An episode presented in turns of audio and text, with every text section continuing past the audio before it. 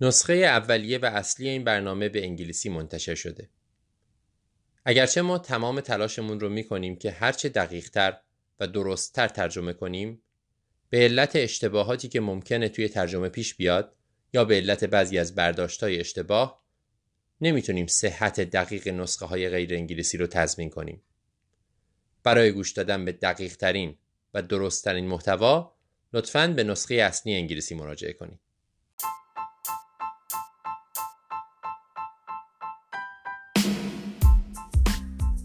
سلام. به امرپ فارسی طب خانواده و مراقبت های اولیه اسفند 1401 خوش اومدید.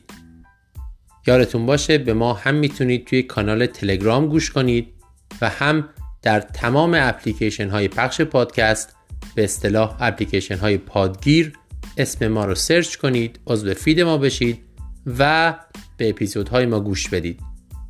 اسم ما در همه اپلیکیشن ها هست امیپکست E M I P cast. به ما می‌تونید به همین آدرس در جیمیل ایمیل بزنید emipcast at gmail.com یا با ما از طریق کانال تلگرام در ارتباط باشید. آدرس آیدی تلگرام ما هم توی پست پین شده توی کانال تلگرام هست. بدون هیچ توضیح اضافی بریم گوش بدیم به مباحث این ماه.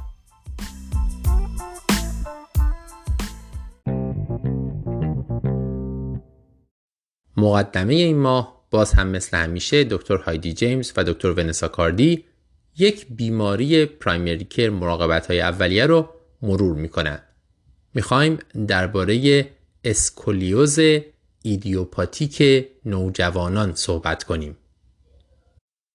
یعنی انحنای نامناسب ستون فقرات که تقریبا در یک تا سه درصد نوجوانان در سن 13 تا 18 سال اتفاق میفته یعنی شیوعش نسبتا بالاست. خیلی ها رو ممکنه با این شکایت پدر و مادرها بیارن برای شما به مطب. در جنس مذکر و یکسان اتفاق میفته ولی معمولا نتیجه نهاییش در جنس مؤنث بدتره. بدتر پیشرفت می‌کنه. اولین رو بگیم که screening برای این کار برای همه توصیه نمیشه. چون در واقع task force screening غربالگری آمریکا میگه شواهد کافی در دسترس نیست که فواید غربالگری برای این کار بیشتر از ضررهاش باشه. ممکنه ضرر هم داشته باشه. پس ما تمرکزمون رو تشخیص وقتی کسی میاد با شکایتش و درمانش. غربالگری الان توصیه نمیشه. شکایت ها چیه؟ اول کمردرد دوم خود پدر و مادر میارن بچه رو میگن آقا این پشتش به نظر می‌رسه ستون و فقراتش کجه. و سوم در شرایط پیشرفته ممکنه با دیسترس تنفسی بچه بیاد. به خاطر اینکه انقدر این کج بودن زیاد شده که تأثیر گذاشته روی قفسه سینه حجمش و تنفس بچه. وقتی این شکایت رو کردن ما باید معاینه کنیم. اولین قسمت معاینه نگاه کردن ماست. از مریض از بچه می‌خوایم که به جلو خم بشه بعد از پشت خط وسط همینطور هم از دو طرف به ستون فقرات نگاه می‌کنیم ببینیم که آیا انحنایی وجود داره یا نه. همینطور می‌تونیم یه کاری انجام بدیم به اسم اسکولیومتر که یه زاویه‌ای رو اندازه می‌گیریم وسیلش هست. ولی ضرورتی نداره. تو این روزگار حتما شما یک X-ray می‌گیرید. X-ray PA و lateral کل ستون فقرات و اون وقت زاویه Cobb's COBB این زاویه رو اندازه می‌گیرید که هم تشخیص رو بهتون بده و هم درجهش رو بهتون بده. بستگی به زاویه تشخیص درمان فرق می‌کنه. زاویهش هم اینجوری اندازه می‌گیرن که در واقع یه مهره رو مسیر یه مهره رو با مسیر یه مهره دیگه زاویه هاشو همه رو اندازه می‌گیرن همه مهره ها باید موازی باشن. اگر مهره ها مسیرشون بالا و پایینشون با همدیگه زاویه داشته باشه بزرگترین زاویه میشه زاویه Cobb's شما. اگر این زاویه کوچیک باشه زیر 20 درجه باشه کار خاصی نمی‌خواد. تصویربرداری مجدد در 6 ماه و follow up ممکنه اگر کمردرد داشته باشن بفرستید برای physical therapy. اگر بین 20 تا 30 درجه باشه باز هم ممکنه که فقط follow up بکنید 6 ماه و بفرستید برای physical therapy یا برای brace برای اینکه از این در واقع آتل ها ببندن. اگر بالای سی درجه تا چهل درجه باشه حتما میفرستید برای آتل بستن. و اگر بالای چهل درجه باشه باید بفرستین احتمالا برای جراحی. تشخیص در شرایطی که زاویه هنوز کوچیک و بزرگ نشده بسیار مهمه. به خاطر اینکه مطالعات به ما میگن آتل بستن همون بریسینگ با نامبر نیدد تو تریت سه از جراحی جلوگیری می‌کنه. یعنی از هر سه نفری که شما آتل میبندید یکیشون در آینده احتیاج به جراحی نخواهد داشت که بسیار بسیار خوبه همینطور هم مطالعه میگن که physical therapy هم از جراحی جلوگیری می‌کنه اگر هرچه زودتر این زاویه رو تشخیص بدید و بچه رو بفرستید برای اون ورزش های خاص می‌تونید در آینده از اینکه بچه به جراحی نیاز داشته باشه پیشگیری کنید. نتیجه یکی از تشخیصهایی که باید بشناسین اسکولیوز ایدیوپاتیک اطفال. حواستون باشه که فقط راجع به مدل ایدیوپاتیک اینجا حرف زدیم. مدل های نمی‌دونم کانژنیتال و مادرزادی و اینا رو حرف نزدیم. این تشخیص باید مد نظرتون باشه در هر کسی که میارنش با شکایت اینکه پشتش کجه یا کمردرد داره در سنین نوجوانی. شما باید عکس بگیرید معاینه کنید و بر اساس زاویش درمان کنید. اگر که هنوز زاویش کمه یعنی در حد زیر چهل درجه است می‌تونید با آتل بستن یا فیزیکال تراپی از اینکه بدتر بشه به جراحی برسه پیشگیری کنید.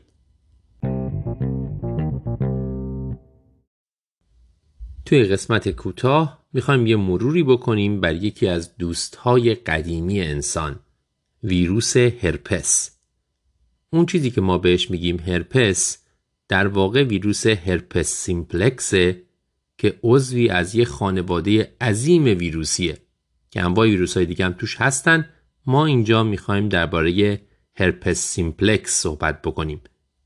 اگر یادتون باشه دو نوع داره. نوع اول بیشتر دوروبر دهان رو درگیر می‌کنه مشکل پوستیش از جمله تبخال. نوع دوم بیشتر ناحیه تناسلی رو.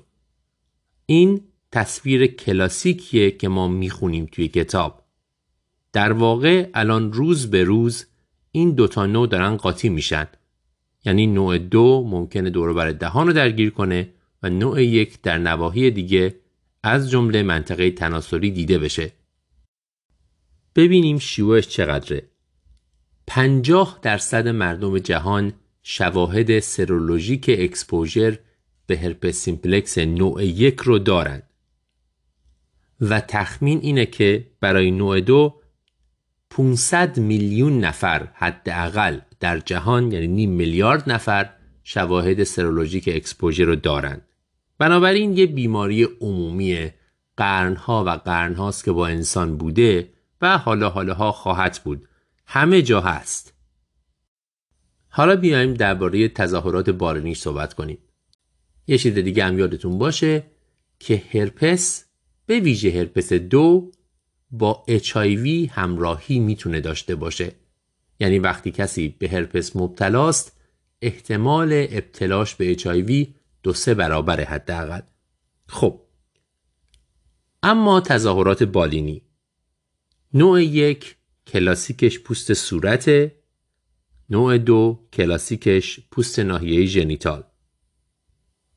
همونجوری که گفتم برعکسم میشه. چطور منتقل میشه از راه تماس یعنی تماس مستقیم با پوست؟ اولین باری که کسی با هرپس تماس پیدا می‌کنه عفونت اولیه ایجاد میشه. و از اون به بعد هرپس در داخل بدن به ویژه در ریشه های عصبی میمونه و عفونت راجعه ایجاد می‌کنه. نکته جالبش اینه که بیش از 80 درصد موارد ابتلا به هرپس کاملا بدون علامته و این توضیح میده که چرا این بیماری انقدر گسترش پیدا کرده. چون وقتی نمی‌دونیم کسی مبتلاست به راحتی میچرخه همه چی رو لمس می‌کنه و ویروس رو منتقل می‌کنه. تظاهرات بادینی هرپس اولیه یعنی اولین باری که فرد به هرپس مبتلا شده. نوع یک به صورت کلاسیکش ژنژیو استوماتیت هرپتیکه یعنی یک بچه است در تماس قرار گرفته و الان اومده با تب با التهاب لسه ها زخم دهان در حدی که خوردن و آشامیدن براش مشکله. این بچه ها ممکنه حتی دهیدره بشن بس که نمی‌خورن به خاطر اینکه دهنشون درد می‌کنه می‌تونن بدحال بشن. معمولا علائم حدود یک هفته طول می‌کشه. وقتی شما مریضش رو می‌بینید مشخصه که این زایعات دردناک سفید رنگ گاهی وزیکوله روی لسه ها هست بچه درد داره خوردن و آشامیدن براش سخته ممکنه تبم داشته باشه. اگر بچه دهیدره است و اصلا نمی‌تونه بخوره خب باید بستری بشه و هیدره بشه. در غیر این صورت درمان فقط علامتیه درمان ضد درد میدیم. یه کاری می‌کنیم که بخوره مثلا از نی استفاده کنه که مستقیم مایعات بره به ته گلوش یا بعضیان میگن که چیزای سرد بذاره دهنش بهتر میشه. اینجوری اگر بتونه بخوره درمان علامتی supportive تا موقعی که علائم برطرف بشه. اما اگر بچه immunocompromised ئه مثلا بچه که پیوند اعضا گرفته طبیعتا باید بستری بشه و آسیکلوویر سیستمیک بگیره. عفونت هرپس اولیه در بزرگسال معمولا فارنجیت و تونسلیت ایجاد می‌کنه. یعنی ته گلو درد می‌گیره. برخلاف بچه ها که لثه ها بیشتر درگیر میشن. مثل فارنجیت های دیگه است. پشت دهان و اون ته گلو درگیره لنفادنوپاتی ممکنه داشته باشه بدن درد تب همه اینا رو ممکنه داشته باشه. همونجوری که گفتم هم ممکنه که هرپس یک باشه هم هرپس دو ممکنه اینجوری بروز پیدا کنه. اگر علائم شدید باشه و ما تشخیص بدیم می‌تونین مریض رو روی داروهای ضد ویروسی بذارین. راجع به این داروها جلوتر مفصل حرف خواهیم زد. این از تظاهرات اولیه اولین باری که مریض ویروس هرپس گرفته. اگر بچه باشه معمولا لسه هاست.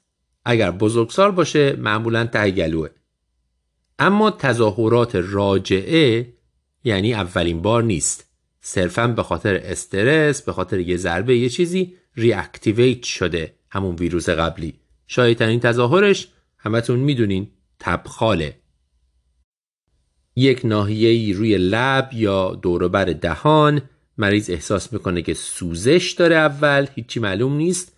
بعد کم کم اونجایی که سوزش داره قرمز میشه تاول می‌زنه زخم میشه زخم باز میشه و تقریبا هفت تا ده روز علائم طول می‌کشه تا برطرف بشه.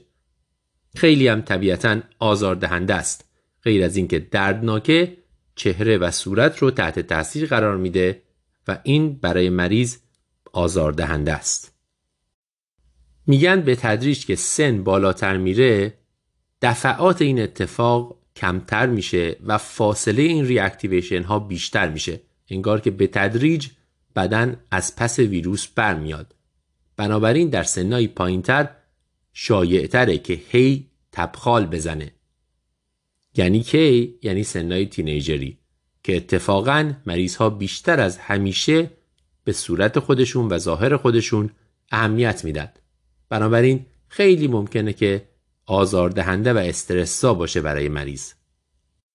برای تبخال هم می‌تونیم از داروهای ضد ویروسی استفاده کنیم که حالا میگیم چه اثری دارن چجوری استفاده می‌کنیم.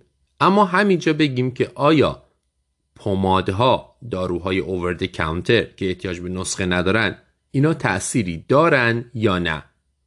مطالعات میگه که چندان تأثیری ندارن. مثلا آسیکلوویر توپیکال شاید فقط نصف روز علائم رو کمتر کنه. FDA هم اینو تایید نکرده برای این استفاده. بعضی مواد و وسایل دیگه هستن که حالا این منطقه رو گرم می‌کنن و میگن اینجوری تکثیر ویروس تحت تاثیر قرار می‌گیره. اینا هم هیچ کدوم تایید نشده. حواستون باشه که ویروس در این مرحله توی زخم داره تکثیر میشه. در نتیجه اگر کس دیگه ای در تماس با این زخم قرار بگیره هرپس به اون منتقل میشه. اگر اون تا حال نگرفته باشه هرپس اولیه خواهد گرفت. مثلا اگر کسی نوک انگشتش رو به زخم تبخال بزنه همون نوک انگشتش ممکنه که زخم هرپس بگیره. به اون چی میگن؟ هرپتیک ویتلو. ویتلوی هرپتیک که نوک انگشت قرمز میشه تاول می‌زنه دردناک میشه و وزیکول روش وجود داره. ما همیشه گفتیم تو کتاب هم خوندیم که اینو نباید قاطی کرد با فلون یا پارونیشیا. فلون آبسه میکروبی اون نوک انگشت پالپ انگشته پارونیشیا هم آبسه میکروبی دور ناخونه. هر دوی اینها احتیاج به تخلیه دارن. باید تخلیه کنیم چرکو. اما هرپتیک ویتلو رو نباید تخلیه کنیم. به محض اینکه به این تیغ بزنید ویروس رو انگار منفجر کردید پخش کردید. بنابراین تمایز اینها خیلی مهمه. تمایز هرپتیک ویتلو از فلون و پارونیشیا. هرپتیک ویتلو همونجوری که گفتم وزیکول های کوچولو کوچولو داره سابقه تماس با تبخال و اینا ممکنه وجود داشته باشه و غیره و شما نباید تخلیهش کنید. خب تا حالا مدل اولیه gingivostomatitis و فارنژیت رو گفتیم بعد مدل راجعه تبخال رو گفتیم بعد راجع به هرپس نوک انگشت صحبت کردیم. دیگه چه مدلایی داریم؟ انواع مختلف هست. یه مدل دیگر رو بهش میگن herpes gladiatorum. چرا؟ چون این گلادیاتورها با هم دیگه میجنگیدن همه بدنشون در تماس با هم دیگه قرار می‌گرفت. هر جایی بدن می‌تونه سرپس بگیره. هر جای بدن وزیکول می‌زنه پستچول می‌زنه زخم میشه. اونو بهش میگن هرپس گلادیاتاروم. یک بیماری خطرناک هم هست به اسم اگزما هرپتیکوم. خطرناکه چون مثل سوختگی مریض پوستش رو از دست میده و در نتیجه ممکنه که عوارض جدی پیش بیاد. چجوریه؟ مریض اگزما داره و این اگزما زخم های اگزما که همین الان خارش دارن قرمزن ملتهبن دچار هرپس میشن. در نتیجه وزیکول می‌زنه روش دردناک میشه خارشش ممکنه بیشتر بشه. تازه بعدش هم زخم میشه و این زخم هم خودش ممکنه که عفونی بشه. پس چی شد؟ اگزما هرپتیکوم مریضی که اگزما داره و روش هرپس سوار شده باید جدی ترش گرفت. حتی این مریض ها رو ممکنه ارجاع بدین به مرکز سوختگی. برای اینکه پوستشون درست مثل پوست در سوختگی دچار آسیب میشه و ممکنه به مشکلات سیستمیک بیانجامه. تا حالا چیا رو گفتیم؟ هرپس اولیه در بچه ها gingivostomatitis در بزرگسالان فارنژیت بعد هرپس راجع تبخال بعد هرپس نوک انگشت herpetic whitlow بعد herpes gladiatorum هرپس بدن بعد eczema herpeticum. حالا می‌رسیم به هرپس چشم. کراتیت هرپسی. بازم نوع یک شایعتر هست ولی نوع دو هم ایجادش می‌کنه. دیگه حتما یادتون هست. اون زخم های دندریتیک کلاسیک رو ما روی قرنیه می‌بینیم. و اگر اون رو دیدیم و شک کردیم مریض رو باید فرستاد برای افتالمولوژی چون داروهای پیشرفته تری می‌خواد قطره استروئید در کنار قطره های ویروسی می‌خواد چون خیلی جدیه ممکنه کوری بده به خاطر تاری قرنیه. در نهایت آنسفالیت هرپسی که ممکنه زایه پوستی ببینیم یا نبینیم اما هرپس خودش رو رسونده به مغز. و مغز رو درگیر کرده و آنسفالیت داده. آنسفالیت هرپسی باید تو تشخیص افتراقی ما باشه تو هر مریضی که میاد با تغییر سطح هوشیاری یا تب و ما به هر دلیلی داریم به مننژیت و آنسفالیت فکر می‌کنیم. همون جوری که شما به مننژیت فکر می‌کنید باید به آنسفالیت هرپسی هم فکر کنید.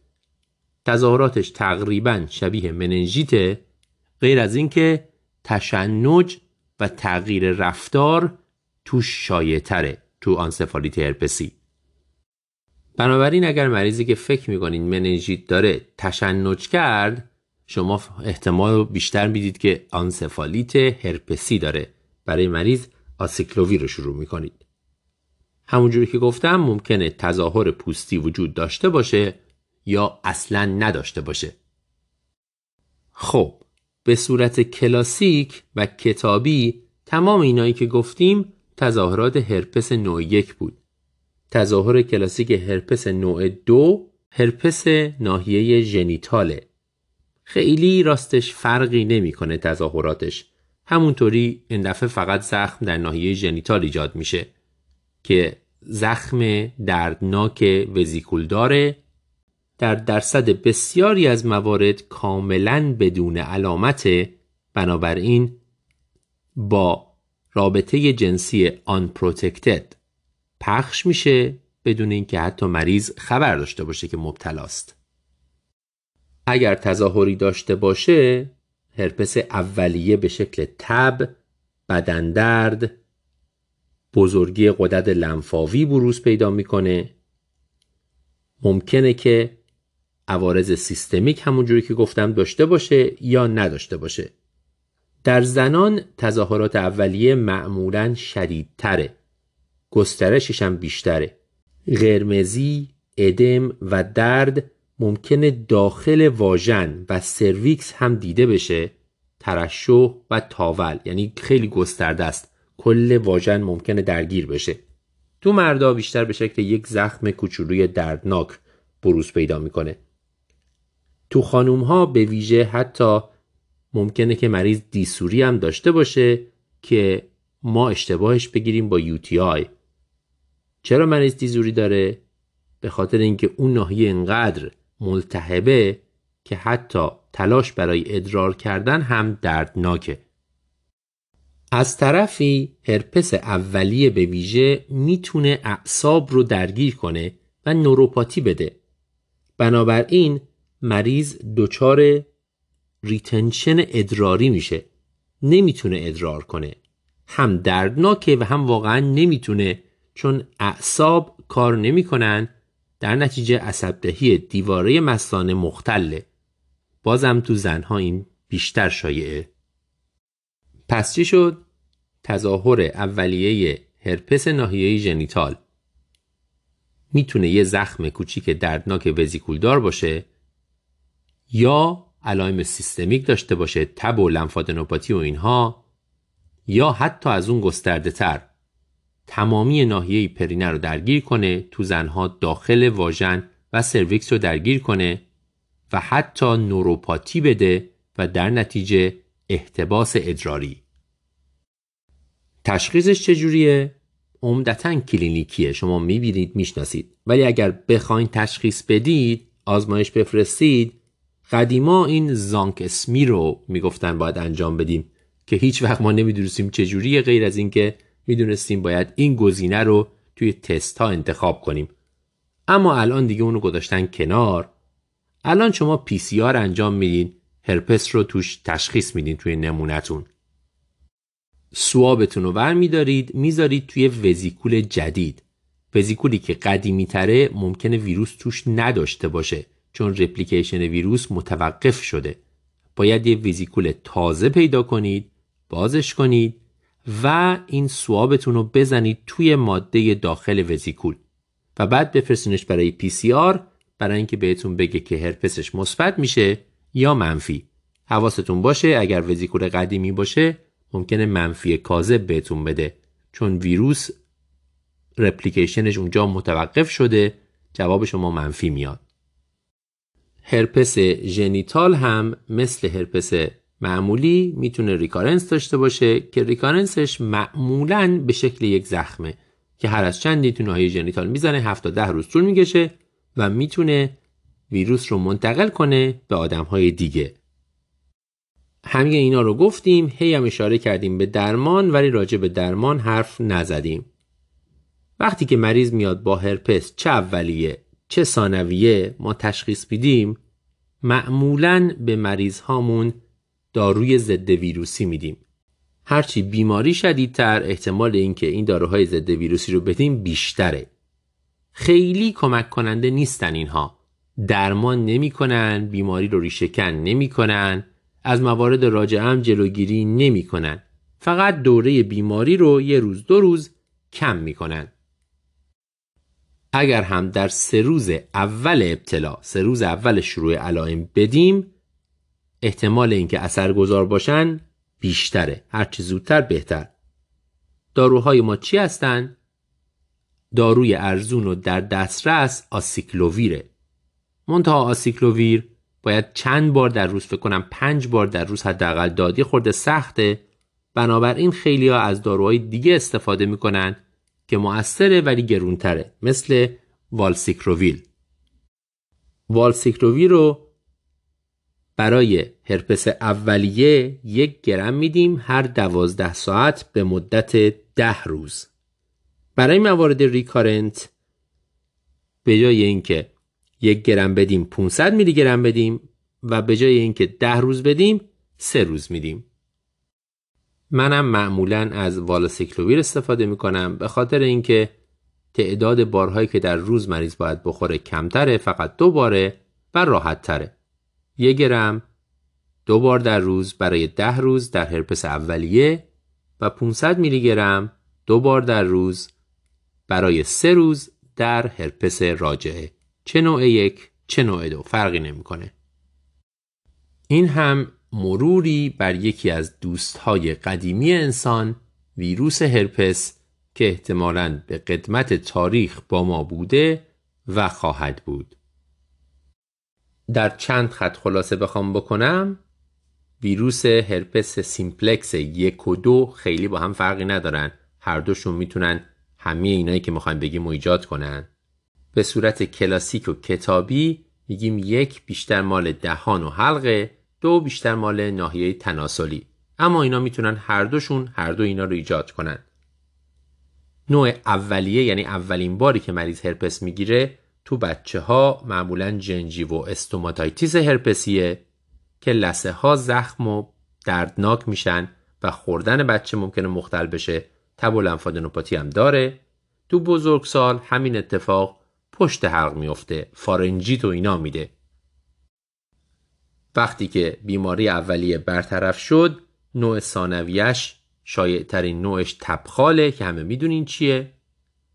مدل های دیگه هرپس نوک انگشت هرپتیک بیتلو که باید حواسمون باشه با فلون و پارونیشی فرق داره نباید تخلیهش بکنیم هرپتیک بیتلو رو. بعد هرپس گلادیاتاروم داریم که هر جایی پوست رو درگیر می‌کنه اگزما هرپتیکوم رو باید حواسمون بهش باشه. مریض اگزمایی اگر هرپس بگیره ممکنه مثل سوختگی باید باش برخورد کنیم. کراتیت هرپسی داریم که اون زایعات دندریتیک روی قرنیه ایجاد میشه. باید ارجاع بدیم به ophthalmologist و انسفالیت هرپتیک داریم که از همه خطرناکتره و مریض ممکنه که بمیره به خاطرش. بنابراین حتما باید مد نظرمون باشه تو هر مریضی که علائم مننژیت و آنسفالیت داره. و برای مریض خیلی موقع ها به صورت empiric آسیکلوویر رو شروع کنیم. هرپس نوع دو یا ناحیه تناسلی که گفتم یکم می‌تونه باشه نوع اولیش بازم علائم سیستمیکش بیشتره تب، لنفادنوپاتی در زنها معمولا شدیدتر از مرد هاست و ممکنه کاملا دیواره داخل واژن و سرویکس رو درگیر کنه و منجر به التهاب، درد، خونریزی، ترشح بشه. حتی ممکنه اعصاب رو درگیر کنه نوروپاتی و در نتیجه احتباس ادراری بده. مدل ثانویش به شکل یک زخمیه که میاد مثل همون زخمای لب و بعد از هفت تا ده روز درد و سوزش و خارش و اینا میره. تشخیص با پی سی آر و درمانش با داروهای ضد ویروسی. برای هرپس اولیه ده روزه برای هرپس ثانویه سه روزه این هم خلاصه این مطلب تو قسمت می‌خوایم درباره incentive spirometry صحبت کنیم. اسپیرومتری incentive. حتما می‌دونین چی هست. یک وسیله معمولا پلاستیکیه در شکلهای مختلف ساخته میشه میدین دست مریض که تمرین نفس عمیق بکنه. هدف اینه که مریض نفس عمیق، طولانی و آهسته بکشه که ریه ها پر بشن. فرض بر اینه که این کار تنفس رو در شرایط مختلف بهبود میبخشه به عبارتی یه جور ورزش تنفسه ورزش برای ریه ها حالا چرا می‌خوایم درباره این موضوع صحبت کنیم به خاطر اینکه اخیرا یه مقاله‌ای در اومده و یه پست وبلاگی ازش در وبسایت Things We Do For No Reason کارهایی که ما بدون دلیل انجام میدیم که بر اساس این مقاله اخیر میگه این کار به درد بهبود وضعیت تنفسی مریض ها بعد از جراحی نمی‌خوره. سالهاست بعد از جراحی به مریض ها در روزهای بعد از جراحی از این وسیله ها میدن میگن بهشون نفس بکشن تمرین کنن و فرض بر اینه که این کار باعث میشه که مریض کمتر دچار عوارض تنفسی بشه. اتلکتازی کمتر بگیره پنومونی کمتر بگیره سرکیت تنفسیش زودتر بهتر بشه. اما این مطالعه جدید که بعدش برداشتن این پست رو گذاشتن توی Things We Do For No Reason به ما میگه که نه ظاهرا این کار تأثیری برخلاف چیزی که ما فکر می‌کردیم نداره. نه در مورد جراحی های شکمی و نه در مورد جراحی کرونری آرتری دیزیز عمل بایپس دو تا مطالعه کوکرن مختلف درباره این دو تا جراحی به ما گفته که این کار فایده برای مریض نداره. سوالی که پیش میاد اینه که آیا برای چیزهای دیگه که ما استفاده می‌کنیم فایده داره یا نه؟ اینجا می‌خوایم با دکتر جیک اندرسون اینا رو مرور کنیم. اول معروفترین استفادهش که خود من بیشتر از همه اینو استفاده می‌کنم چون تو اورژانس ما بیشتر با این سر و کار داریم شکستگی دنده ها بعد از trauma.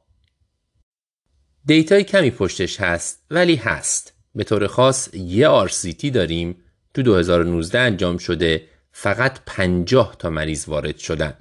این 50 تا مریض میانگین تعداد دنده های شکستشون 4 تا دنده بوده. تقسیمشون کردن به گروهی که اسپیرومتر بهشون دادن گروهی که ندادن. گروهی که دادن حداقل ده بار در ساعت هشت ساعت در روز از این استفاده کردن. یعنی نفس عمیق باش کشیدن که حداقل دو سه ثانیه نفسشون رو تو نگه دارن.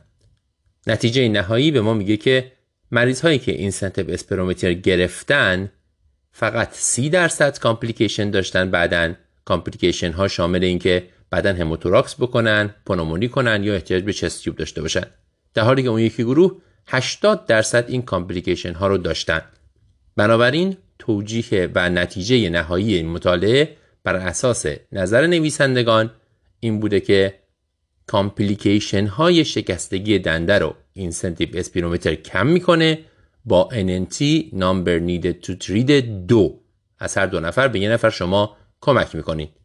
مطالعه بسیار کوچیکی هست فقط 50 تا ولی این تفاوت رو نشون میده. پس ما برای این قضیه همچنان استفاده می‌کنیم. استفاده دوم برای انواع مختلف عفونت های تنفسی چه پنومونی چه COPD چه کووید. برای همه اینها هم بعضی موقع ها توصیه میشه. data داریم یا نه؟ نه. هیچ data یی پشت اینا نیست و ما نمی‌دونیم این کار به درد مریض می‌خوره یا نه. دیگه برای چی؟ برای سی دی مزمن. به عبارتی میگیم ریه های مریض آسیب دیده باید بهش ورزش ریه بدیم. سیوپیدی هاد رو گفتیم این سیوپیدی مزمنه. فقط یک آرسیتی کوچیک سر این قضیه هست که میگه کیفیت زندگی مریض های سیوپیدی با انجام این تمرین بهتر میشه. ولی بازم مطالعه بسیار کوچیکیه. خیلی شما نمی‌تونیم روش مانور بدین ولی تنها چیزیه که فعلا داریم. دیگه کجا استفاده کردن؟ برای اکیوت چست سیندروم در مریض هایی که کمخونی داسی شکل دارن سیکل سل دیزیز فقط یه مطالعه هست در نهه 90 میلادی انجام شده یعنی حدود بیش از 20 سال پیش. این مطالعه میگه که اسپیرومتری به درد این مریض ها می‌خوره اما نتیجه گیری رو بر اساس chest x-ray فقط انجام دادن. در نتیجه patient oriented outcome نیست. این رو هم بدونین اونجا هست. در نهایت مریض هایی که یک تکه از ریهشون رو برداشتن لوبکتومی کردن به دلایل مختلف سرطانی چیزی یه تیکه از ریه برداشتن. برای اینها مطالعه هست و نشون میده اسپینومتری اینسنتیو فایده ای نداره. ممکنه شما بگین خب حالا چرا اصلا ندیم؟ ضررش چیه؟ سوال معقولیه. اگر چیزی اصلا ضرری نداشته باشه خب به همه بدیم بالاخره به درد یه عده‌ای می‌خوره. ضرر شخصی تا حالا گزارش نشده که به مریض آسیب بزنه. ضرری که وجود داره ناشی از چیزای دیگه است. یکیش هزینه است. مطالعاتی که انجام شده به ما میگن تو بیمارستان های آمریکا هر سال حدود یک میلیارد دلار خرج این کار میشه. این اینسنتیو اسپیرومترایی که بخرن یه نفر بیاد آموزش بده یکی مسئول چک کردنشه و غیره. در مجموع اینا کار می‌بره و هزینه بره. از طرف دیگه این یه وسیله پلاستیکیه که تولید میشه و خیلی موقع تقریبا اکثر موقع دور ریخته میشه بعدش بعد از سه چهار روز. و خب آلودگی داره و هزینه برای محیط زیست داره. و اگه کمکی به مریض نکنه ما درست نیست که این هزینه رو تحمیل کنیم. و در نهایت هم این که هر چیزی که فایده نداره استفاده کردن از اش اگر حتی ضرر مستقیم سلامتی نداشته باشه بی ضرر نیست. چون ذهن ما رو مشغول می‌کنه ما رو به عنوان پزشک و مریض رو درگیر چیزی می‌کنه که فایده ای نداره چه از نظر اینکه حالا به مریض دستور بدیم این کار انجام بده چه عذاب وجدان مریض که من این کار انجام دادم ندادم چه اینکه ما وقت بذاریم اینو ارزیابی کنیم نسخه کنیم به مریض بدیم اینا همش هزینه است. حتی اگر مستقیما سلامتی مریض رو تحت تاثیر قرار نده. بنابراین اگر چیزی فایده ای نداره ما نباید ازش استفاده کنیم. شاید چیزی که ثابت شده فایده داره رو جایگزینش کنیم بهتر باشه. مثل چی؟ مثل اینکه زود مریض رو حرکت بدیم بعد از عمل. زود مریض رو بلند کنیم بخوایم راه بره. این ثابت شده که اثر داره و عوارض جانبی بعد از عمل رو کمتر می‌کنه. یه سری در یه خط خلاصه بخوایم بکنیم. اینسنتیو اسپیرومتری ظاهرا فقط به درد مریض هایی می‌خوره که شکستگی دنده دارن. اون هم با یک مطالعه خیلی کوچیک پنجاه مریضه. دیتاش خیلی خیلی کمه. همینطور شاید به درد مریض های COPD مزمن هم بخوره که ریاهاشون یک کم قوی تر بشن. همین. برای بعد از عمل برای عفونت و اینا به درد نمی‌خوره و در ضمن مطالعه های بیشتری هم مورد نیازه. چون این دوتا مطالعه هم که گفتم بسیار بسیار کوچولو. این هم خلاصه مطلب. به بهانه یک case که دکتر کریس درام داشته مروری بکنیم بر یک بیماری و اینکه چیکارش باید بکنیم. یک مریضی میاد پیش دکتر درام مریضش بوده میاد مطب قبلا میشناسدش. این آقا سه روز پیش رفته اورژانس به خاطر درد شکم. اونجا درمانش کردن. حالا برای follow-up اومده پیش دکتر درام. توی اورژانس تشخیص پیلونفریت براش گذاشتن و آنتیبیوتیک سفالکسین برای مریض شروع کردن. علائم مریض چی بوده؟ یک هفته است مریض درد شدید شکم داره به ویژه طرف راست. دردش در حالت درازکش بدتر میشه و دردش در حدیه که هفت روز نتونسته درست بخوابه. هر حرکتی هم درد رو بدتر می‌کنه. تهوع استفراغ نداشته تب هم نداشته. مریض رفته اورژانس پروندهش رو که نگاه می‌کنه یک سی‌تی اسکن بدون contrast از شکمش گرفتن. چرا سی‌تی بدون contrast احتمالا خواستن ببینن که مریض سنگ کلیه داره یا نه. درد شدید طرف راست. در نتیجه سی‌تی بدون contrast گرفتن یه UA هم از مریض گرفتن که یه خورده WBC داشته همین. سی‌تی سنگی نشون نداده. بر اساس این WBC ها مریض رو گذاشتن روی سفالکسین گفتن پیلونفریت داری دردت هم مال همینه. سی‌تی همینطورم گفته که غدد لنفاوی مزانتریک یک خورده ملتهبه. یعنی مریض آدنیت مزانتریک داره. حالا این مریض شروع کرده با آنتیبیوتیک دو سه روز بعد اومده پیش دکتر خودش. یک مروری بکنیم ببینیم آدنیت مزانتریک چیه. دو مدل داره. یکی اولیه است که معمولا توی بچه ها اتفاق میفته درد شدید سمت راست شکم رو میده. معمولا reaction به بی بیماری های ویروسی. خیلی هم خطرناک نیست. خودش خوب میشه. بچه میاد با علائم عفونت تب و بدن درد و اینا و درد شکم. بنابراین این مدل در بچه ها ما رو خیلی نگران نمی‌کنه. اما اگر آدنیت مزانتر ثانویه باشه مخصوصا تو بزرگسال ها ما یه خورده بیشتر نگران میشیم. انواع عفونت ها می‌تونن اینو ایجاد کنن.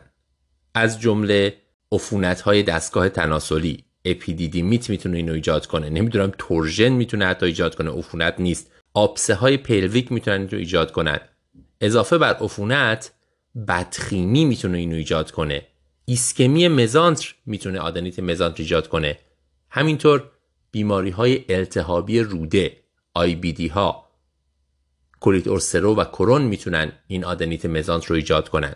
در نهایت عفونت های خاصی هستند که ما به طور خاص باید دنبالشون بگردیم تو هیستوری یا توی معاینه مثل سل اگه مریض هر ریس فاکتوری داشته باشه مثل HIV مثل HPV مونونوکلوز عفونی مثل یرسینیا. همه اینها می‌تونن آدنیت مزانتر ایجاد کنن.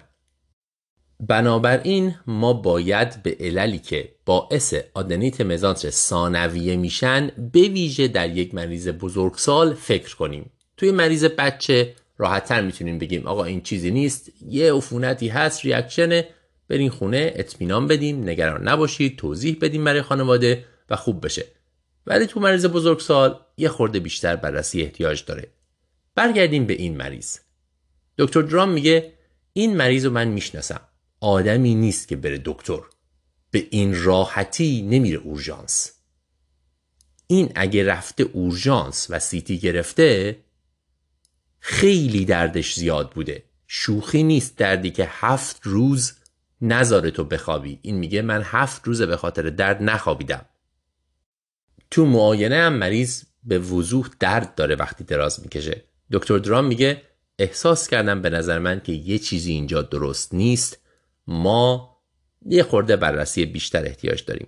در نتیجه مریض رو برمیگردونه به اورژانس. میگه همین الان میری اورژانس که دوباره بررسی بشی. قبل از اینکه بگیم نتیجه اون مریض چی شد یه خورده علائم کلینیکی آدنیت مزانتر رو با هم بررسی کنیم. معمولا درد right lower quadrant شبیه آپاندیسیت ممکنه استفراغ و تب و اینا هم داشته باشن. خیلی موقع ها rebound tenderness هم وجود داره غیر از خود tenderness right lower quadrant و مهمترین جایی که مریض درد داره میگن توی iliac fossa ست یعنی یه خورده پایین تر از جایی که آپاندیس هست. workup ش چیه؟ طبیعتا یه CBC و از این حرفا و urine و تصویر برداری تو بچه ها ultrasound باید بشن تو بزرگسالا سی تی با contrast اگر به چیزای دیگه فکر کردین اون کارا رو باید workup بکنین. مثلا اگر به HIV فکر کردین تست HIV اگر مشکلات مدفوع وجود داره مثلا مریض اسهال داره طبیعتا تست مدفوع. توی سی‌تی چجوری تشخیصش میدن؟ دوستان رادیولوژیست ما آپاندیس باید نرمال باشه و باید حداقل سه تا یا بیشتر غده لنفاوی مزانتریک دیده بشه و یکیشون حداقل باید 5 میلیمتر اندازه داشته باشه. با این کرایتریا میگن قدرت لنفاوی مزانتر ملتهبن در نتیجه مریض آدنیت مزانتر داره. حالا شما ممکنه که بتونید علتش رو تو سیتی ببینید یا نبینید احتیاج به تست داشته باشید. تو این مریض توی سیتی بدون کانترست ندیدند. گفتن که فقط التهاب وجود داره.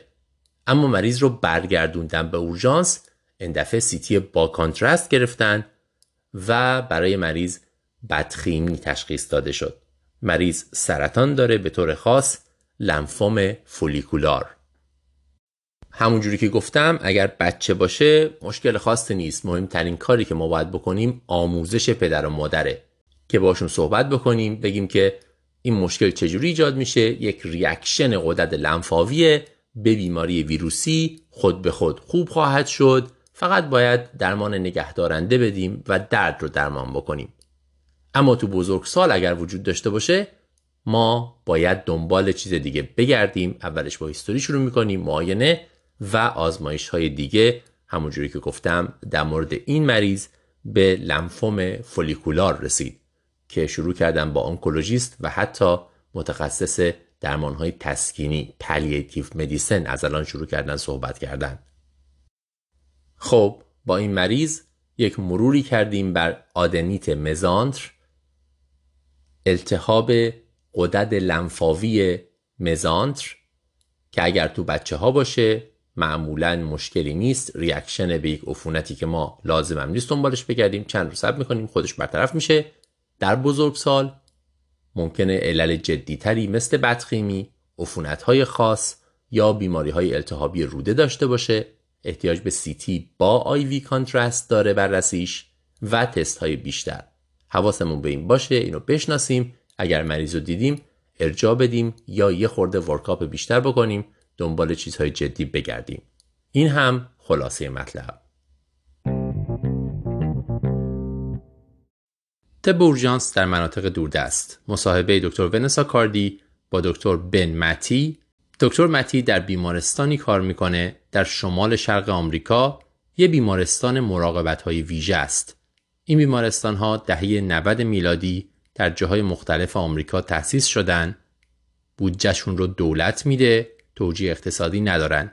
فقط برای اینکه مردم این مناطق دوردست از نظر مراقبت های ویژه پوشش بگیرن. در نتیجه کار این بیمارستان ها عمدتا استیبل کردن و فرستادن مریض ها به جاهای دیگه است. این بیمارستان هم کوچیکه شیفتاش یه پزشک 24 ساعته کاور می‌کنه و یک نفر هم هاسپیتالیست به اصطلاح داره که مریض های بستری رو درمان می‌کنه. دو تا پزشک در هر موقع توی بیمارستان هستن.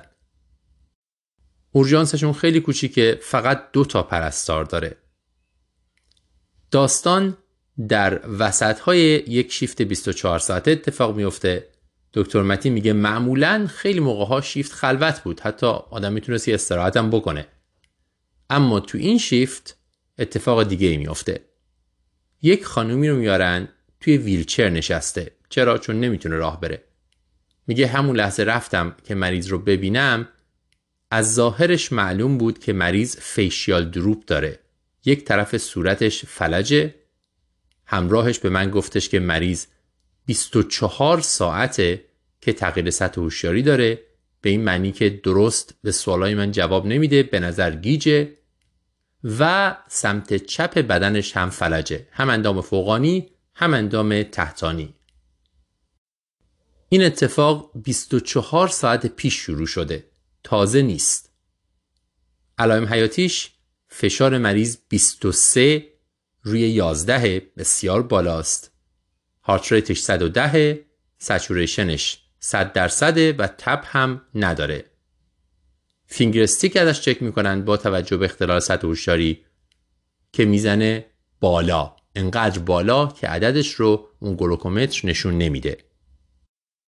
همراه مریض خیلی کمکی نمی‌کنه. جز اینکه میگه 24 ساعتی که این مشکلات شروع شده میگه آره مریض یه سری بیماریایی داره ولی درست نمی‌دونم چی می‌خوره یا اصلا می‌خوره یا نه. میگه مریض دیابت داره احتمالا انسولین می‌زنه ولی حداقل یه چند روزیه مطمئنه که مریض از داروهاش استفاده نکرده. فشار خون بیسلاین هم نمی‌دونه طبیعتا. خب با یک مریضی مواجهیم که حدود 24 ساعت تغییر سطح هوشیاری داره طرف چپ بدنش فلجه و فیشال دروپ داره در این حال hyperglycemia هم داره. شما به سکته مغزی فکر می‌کنید به خونریزی مغزی فکر می‌کنید به عوارضی مثل HHS و DKA فکر می‌کنید که درست focal neurologic deficit نمیده. اما hyperglycemia و گیجی مریض رو توجیه می‌کنه شاید مشکل focal neurologic هم بده. ABC رو مطمئنا همون اول چک می‌کنید. مریض saturation ش خوبه. به نظر می‌رسه که نفس می‌کشه درست.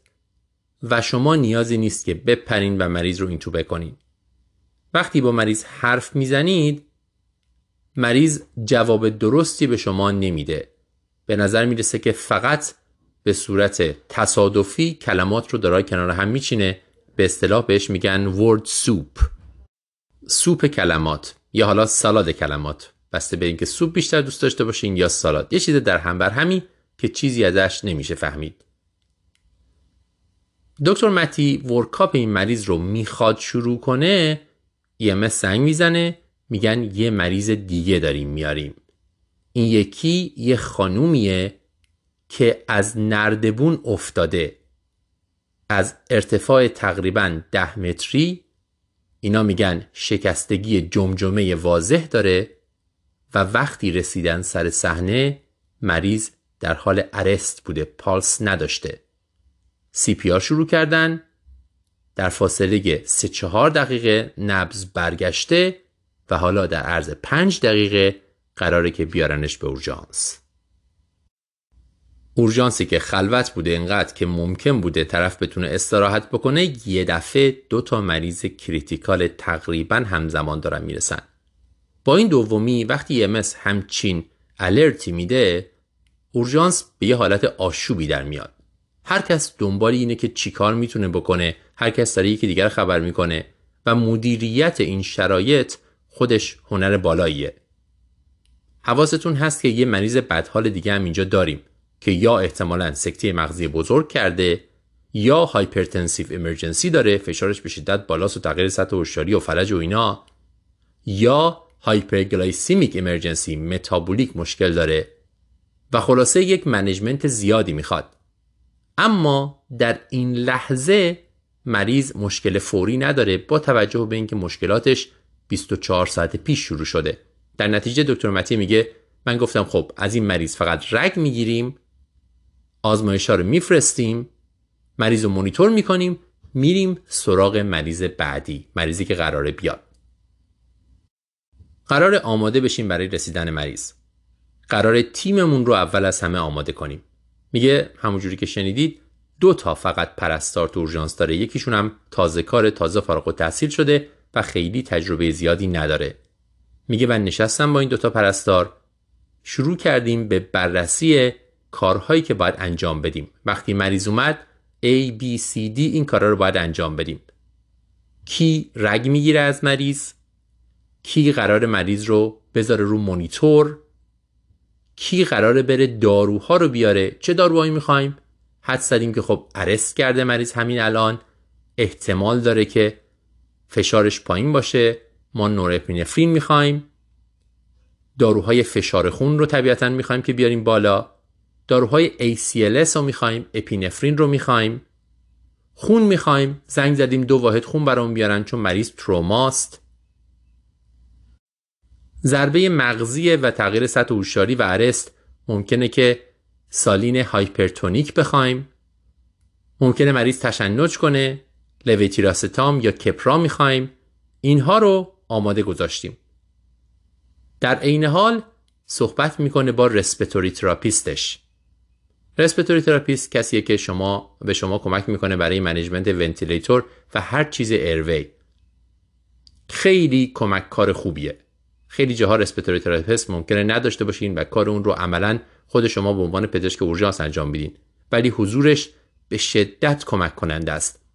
با respiratory therapist ش صحبت می‌کنه درباره airway میگن خب مریض تروماست arrest کرده اونا هم intubate ش نکردن احتمالا bag داره میشه. ما باید آماده intubation باشیم. ولی مریض تروماست. در نتیجه گردنش رو نباید حرکت بدیم. پس اولین گزینه ما برای intubation ویدیو لارنگوسکوپ اینو آماده کنیم. در این حال لارنگوسکوپ معمولی هم کنارش آماده باشه. اگر مشکلی پیش اومد از این استفاده کنیم. suction مون setup شده باشه که اگه خون اون تو دیدیم بتونیم سریع suction ش کنیم. داروهامون رو آماده بکنیم. اینا از propofol و succinylcholine استفاده می‌کنن داروها رو آماده نگه میدارن. اگر لازم شد ممکن اصلا لازم نباشه اگر مریض سطح هوشیاری نداشته باشه. میگه خود دکتر متی میگه ترجیح من این بود که یک King tube بذاریم از این supraglottic airway ها. به شکل LMA یا از این King tube ها که یه دو تا مجرا دارن یکیش میره توی مری یکیش میره توی نای. و خلاصه خیلی نگاه احتیاج به نگاه کردن مستقیم و اینا نداره. مخصوصا تو مریضی که arrest کرده LMA کافیه. شما هیچ وقت قرار نیست CPR رو متوقف بکنید تا مریض رو intubate بکنید. مگر اینکه بتونید در حین CPR رو intubate کنید. اون داستان دیگه است. میگه LMA کنار گذاشتیم ولی کینگ تیوب نداشتیم. گفتیم گزینه اول ما LMA اگر مریض در حال ارست باشه در غیر این صورت مریض رو اینتوبه می‌کنیم و گزینه اولمونم ویدیو لارنگوسکوپه. میگه همین حرفا رو داشتیم می‌زدیم که کیس دوم از راه رسید. همون اول مریض برادیکاردیکه اسش 3 هیچ واکنشی نشون نمیده فشار داره ولی فشارش پایینه 8 روی چهل مردمکاش دیلاتن و پاسخی به نور نمیدن. داستان رو می‌پرسیم مریض از ارتفاع حدود 3 متری 4 متری از روی نردبون افتاده و کسی هم اونجا نبوده که ببینه. یه صدایی شنیدن رفتن دیدن مریض روی زمینه آمبولانس خبر شده و آمبولانس دیده که مریض نبز نداره.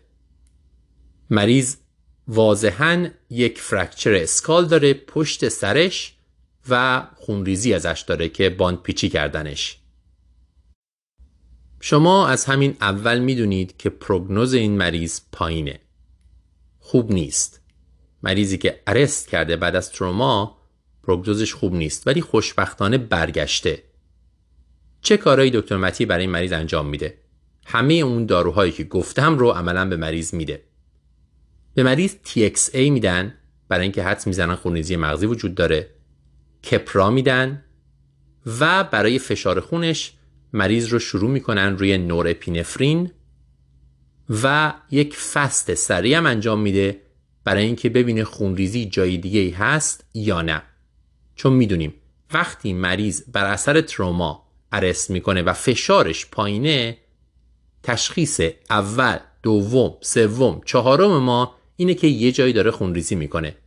اگر خونریزی واضحی در خارج شما نمی‌بینید که مثلا یک جراحتی روی دست و پا وجود داشته باشه باید چک کنید که داخل بدن خونریزی وجود داره یا نه. از جمله hemothorax و pneumothorax خونریزی داخل شکم خونریزی از استخوانهای بزرگ. اگر که مثلا استخوان ران شکسته باشه ممکنه شما بیرون چیزی نبینید ولی داخلش خونریزی وسیع ایجاد شده باشه. طبیعتا موقع FAST به قلبتون هم نگاه می‌کنید. که ببینید pericardial effusion وجود داره یا نه مثلا tamponade کرده یا همچین چیزی یا قلب خوب داره منقبض میشه یا نه. به tension pneumothorax خیلی توجه می‌کنید چون ممکنه که این باعث کاهش فشار خون شده باشه. و اولین کاری که شما باید بکنید needle decompression ه که tension pneumothorax رو درمان کنید. در حالی که مریض رو دارن مونیتور می‌کنن پد می‌ذارن کار مختلف انجام میدن FAST انجام میشه و دکتر متی هیچ آسیب دیگه ای پیدا نمی‌کنه. گردن هم که توی collar گردنیه. مریض همونجوری که گفتم bradycardic ه و hypotensive. اگر ما دنبال همه منشأ های خونریزی گشتیم و هیچی پیدا نکردیم فرض می‌ذاریم که این به علت آسیب مغزیه. هم می‌تونه پست ارست باشه و هم نوروژنیک شاک می‌تونه همچین علامتی رو بده. به خاطر اینکه در واقع سیستم نورولوژیک توی شوکه بنابراین برادیکاردی داره مریض و فشارش هم افتاده چون تون عروقی از دست رفته. دکتر متی شروع می‌کنه به اینتوبه کردن مریض. برای مریض نورپرنفرین رو گفتم شروع کردن تا فشار بیارم بالا. و اون دکتر دیگه که تو بیمارستانه و اومده پایین کمک میره با خانواده مریض صحبت کنه. ببینه چه اتفاقی افتاده و قضیه چی بوده. این نکته گفتنش مهمه. در بیمارستان های بزرگ اگر کار کرده باشین انگار اتفاقا خود به خود میافتند شما وقتی میرید مریض رو ببینید مریض مانیتور شده علائم حیاتیشو دارید EKG دارید خلاصه یه سری اطلاعات انگار خود به خود هست و اتفاقا افتاده. ولی تو بیمارستان کوچیک با امکانات کم اگر کار کرده باشید هر مرحله ای باید خودتون پیگیرش بشید تا انجام بشه. مثلا به این راحتی نیستش که خود به خود مریض بر رو مانیتور. باید بگید شاید پدها رو خودتون بذارید. اینا هم دو تا پرستار بیشتر ندارن. در نتیجه هر مرحله انجام دادنش تا رسیدن به intubation طول می‌کشه. به عنوان مثال مثل اینکه آمبولانس یک دونه IV از مریض گرفته روی دستش یا IV 20 کوچیک. در نتیجه اینا میرن دنبال اینکه یک access دیگه پیدا کنن چون مریض بد حاله فقط یه IO می‌ذارن توی پای راستش. مریض رو اینتوبه می‌کنن با موفقیت و می‌ذارن رو ونتیلاتور با همون video laryngoscope. اما تقریبا بلا فاصله بعد از intubation مریض bradycardic میشه. نگاه می‌کنن ببینن پالس داره یا نه. پالسی لمس نمی‌کنن. در نتیجه مریض دوباره رفته توی arrest. مجددا CPR شروع میشه با epinephrine. خون هم دارن به مریض می‌زنن.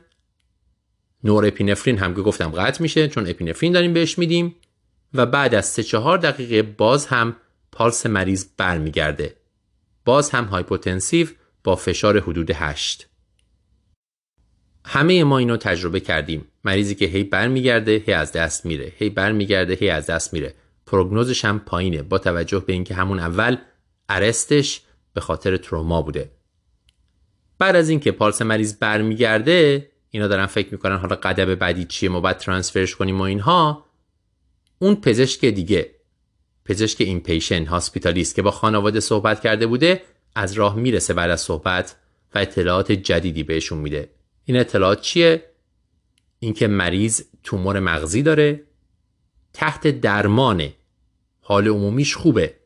اما خواسته مریض این بوده که اگه قلبش ایستاد برش نگردونن. ما چند ماه پیش تو امرف راجع به همچین مریضی صحبت کردیم. که ما یه کارایی رو همون اول به سرعت انجام میدیم ولی این اطلاعات خیلی موقع ها بعدش می‌رسه که مریض اینا رو نمی‌خواسته.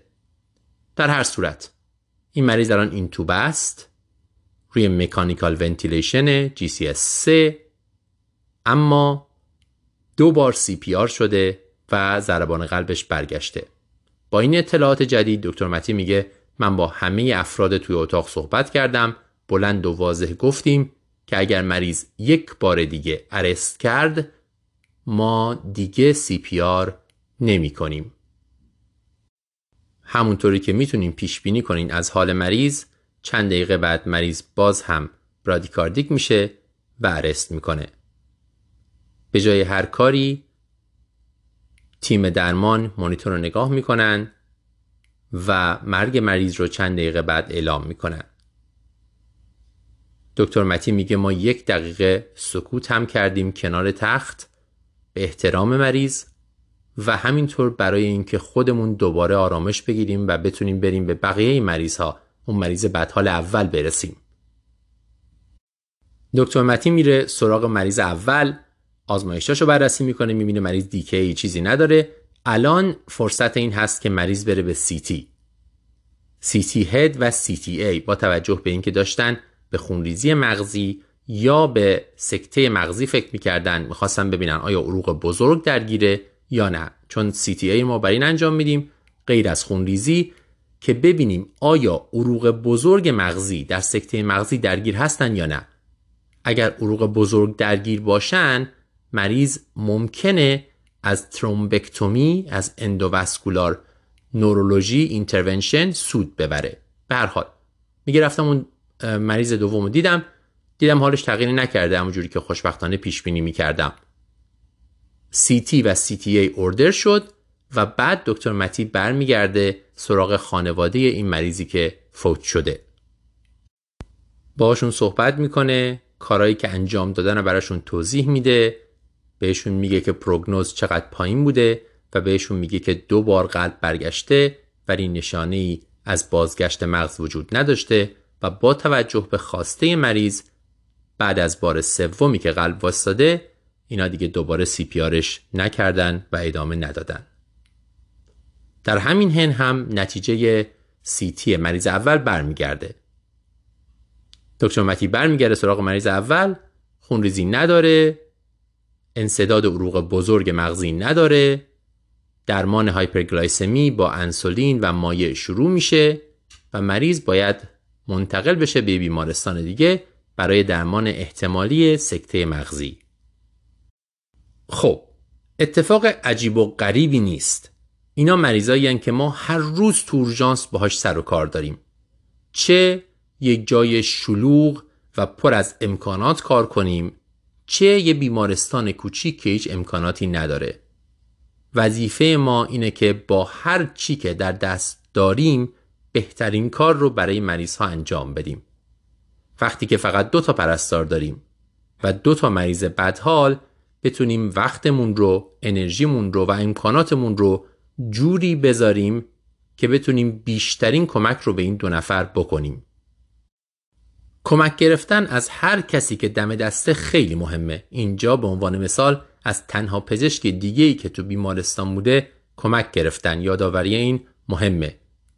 طبیعتا آماده شدن بسیار مهمه. اینکه با پرستارا صحبت کنیم داروها رو آماده کنیم با کسی که قرار کمکمون کنه تو intubation. حالا اینجا respiratory therapist. صحبت کنیم وسایلمون رو آماده کنیم و یک برنامه تو ذهن داشته باشیم که ما قرار اینجوری این تو بکنیم. اگه این نشد میریم سراغ این کار. یه مروری کنیم بر تشخیص ها که قرار چیا رو چک کنیم. مریض تروماییه. بنابراین من حتما باید اولتراساوندم در دسترس باشه که بتونم فست انجام بدم ببینم خونریزی داره یا نه. آیا اولتراساندم شارژ هست یا باید بزنمش به برق؟ همین نکات بسیار کوچیک. ساکشنم کار می‌کنه یا نه؟ بعدش هم وقتی مریض اومد غیر از کارهایی که بلافاصله انجام میدیم طبیعتا جمعآوری اطلاعات از روش های دیگه بسیار مهمه. اینکه خانواده مریض چی دیدن و چی می‌خوان. در مورد این مریض اون پزشک دیگه تونسته با خانواده صحبت کنه و بفهمه که مریض نمی‌خواسته بیشتر از این حداقل CPR بشه. حالا دو بار شده ولی الان که می‌دونیم دیگه می‌تونیم خواستش رو اجرا کنیم. از نظر پزشکی هم یه مروری کردیم بر تروما. در واقع همون قدم اول تروما که کار ما چیه و چه قدم هایی رو باید انجام بدیم وقتی مریض hypotensive یا arrest کرده بعد از تروما. در مورد مریض hyperglycemic هم غیر از این که تشخیص اولمون سکته مغزیه های سکته مغزی رو هم یه دور مرور کردیم. hyperglycemia هم می‌تونه همچین علامت هایی رو بده و یا حتی hypertensive emergency مریض فشارش بالاست الان اومده با تغییر سطح هوشیاری و فلج. ممکنه سکته مغزی نباشه. ممکنه که آنسفالوپاتی ناشی از فشار خون بالا باشه که باید آروم آروم فشار خون آورد پایین. 25 درصد اون فشار در ساعت اول. و در نهایت اون یک دقیقه احترام گذاشتن به مریض هم ما رو تبدیل به انسان می‌کنه از ماشین های درمان و به خودمون کمک می‌کنه که با این تروما و این فشار کنار بیایم و همین که برای خانواده مریض و برای همکارانمون از نظر احساسی بسیار بسیار مهمه. کار ما با مریض خاتمه پیدا نمی‌کنه. بخش مهمی از کار ما اطرافیان و خانواده هستند که اونجا ما داریم به اونها هم کمک می‌کنیم. خیلی میشه ادامه داد درس هایی که میشه از این سناریوها گرفت. من همینجا متوقف میشم. امیدوارم که این داستان بهتون کمک کنه در شرایط مشابه راحتتر بتونین شرایط رو مدیریت کنید.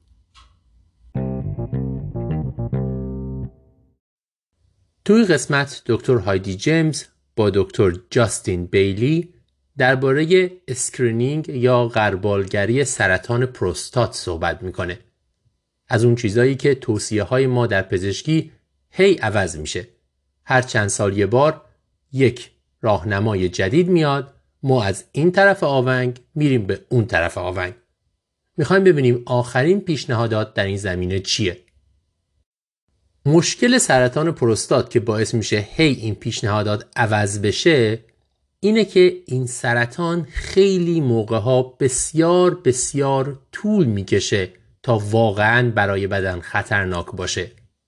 در نتیجه به ویژه اگر در سنین بالاتر تشخیص داده بشه ما اگر درمان کنیم فقط مریض رو در معرض عوارض درمان گذاشتیم.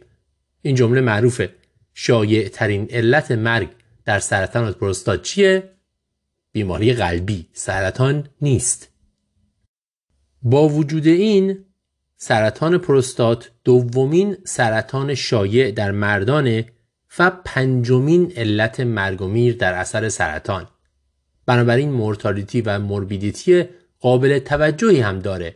اینکه ما چجوری هم این قربالگری رو انجام بدیم آدمایی که در معرض خطرن رو پیدا کنیم نجات بدیم همین که بیخودی برای سرطانی که قرار هیچ کاری نکنه مریض رو اسیر بیوپسی و درمانهای ترسناک و عوارضدار نکنیم باعث میشه که کار ما خیلی مشکل باشه و این پیشنهادات هی مدام تغییر کنه. عوارض تشخیص نابهنگام و بیخودی سرطانی که قرار نیست بلایی سر مریض بیاره هم چیز کمی نیست در مورد سرطان پروستات.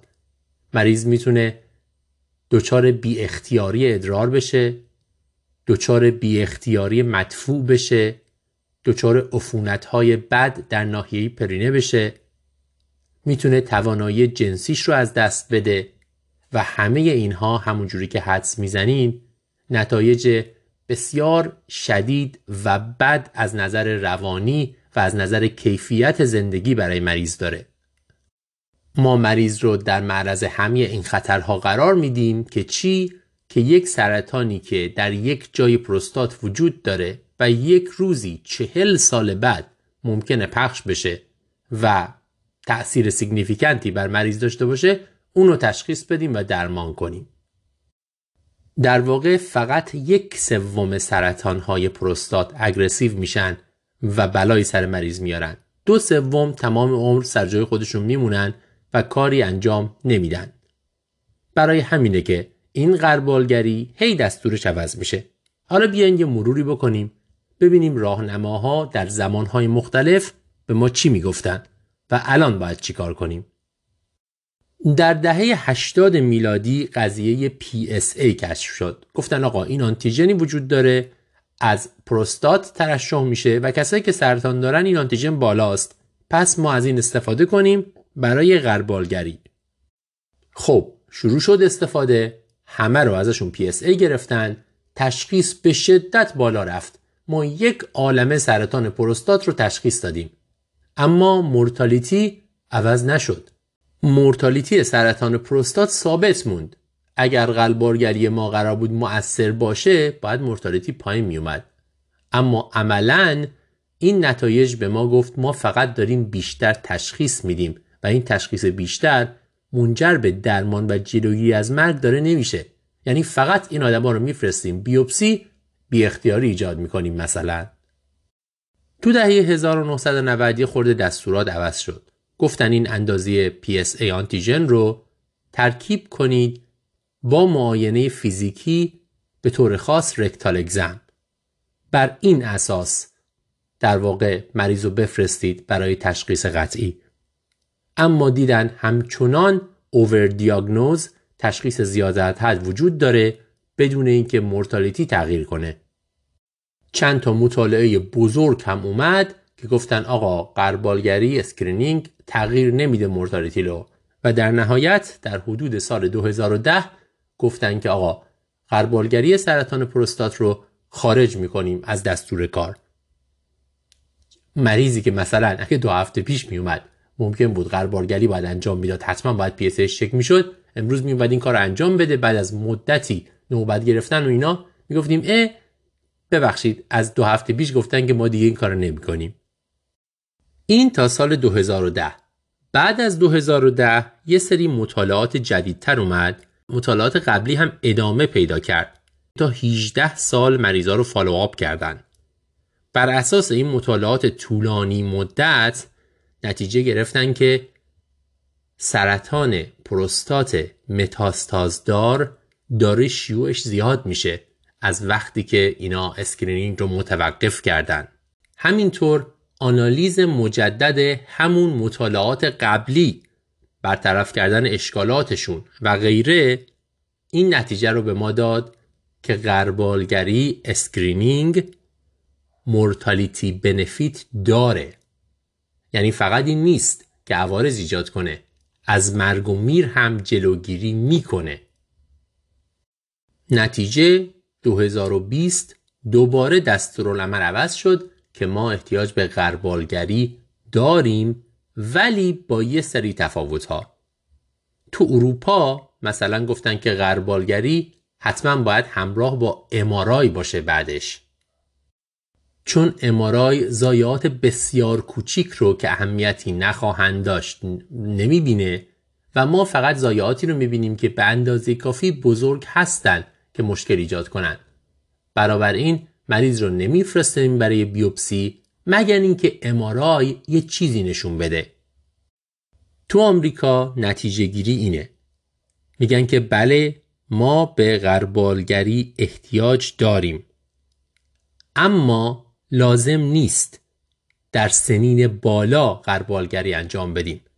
به عبارتی بالای هفتاد سال غربالگری فایده ای نداره. چون اگر بالای هفتاد سال ما قرار باشه تشخیص بدیم مدت زمانی که طول می‌کشه تا این سرطان پخش بشه رو بکشه بیشتر از عمر طبیعی مریض خواهد بود.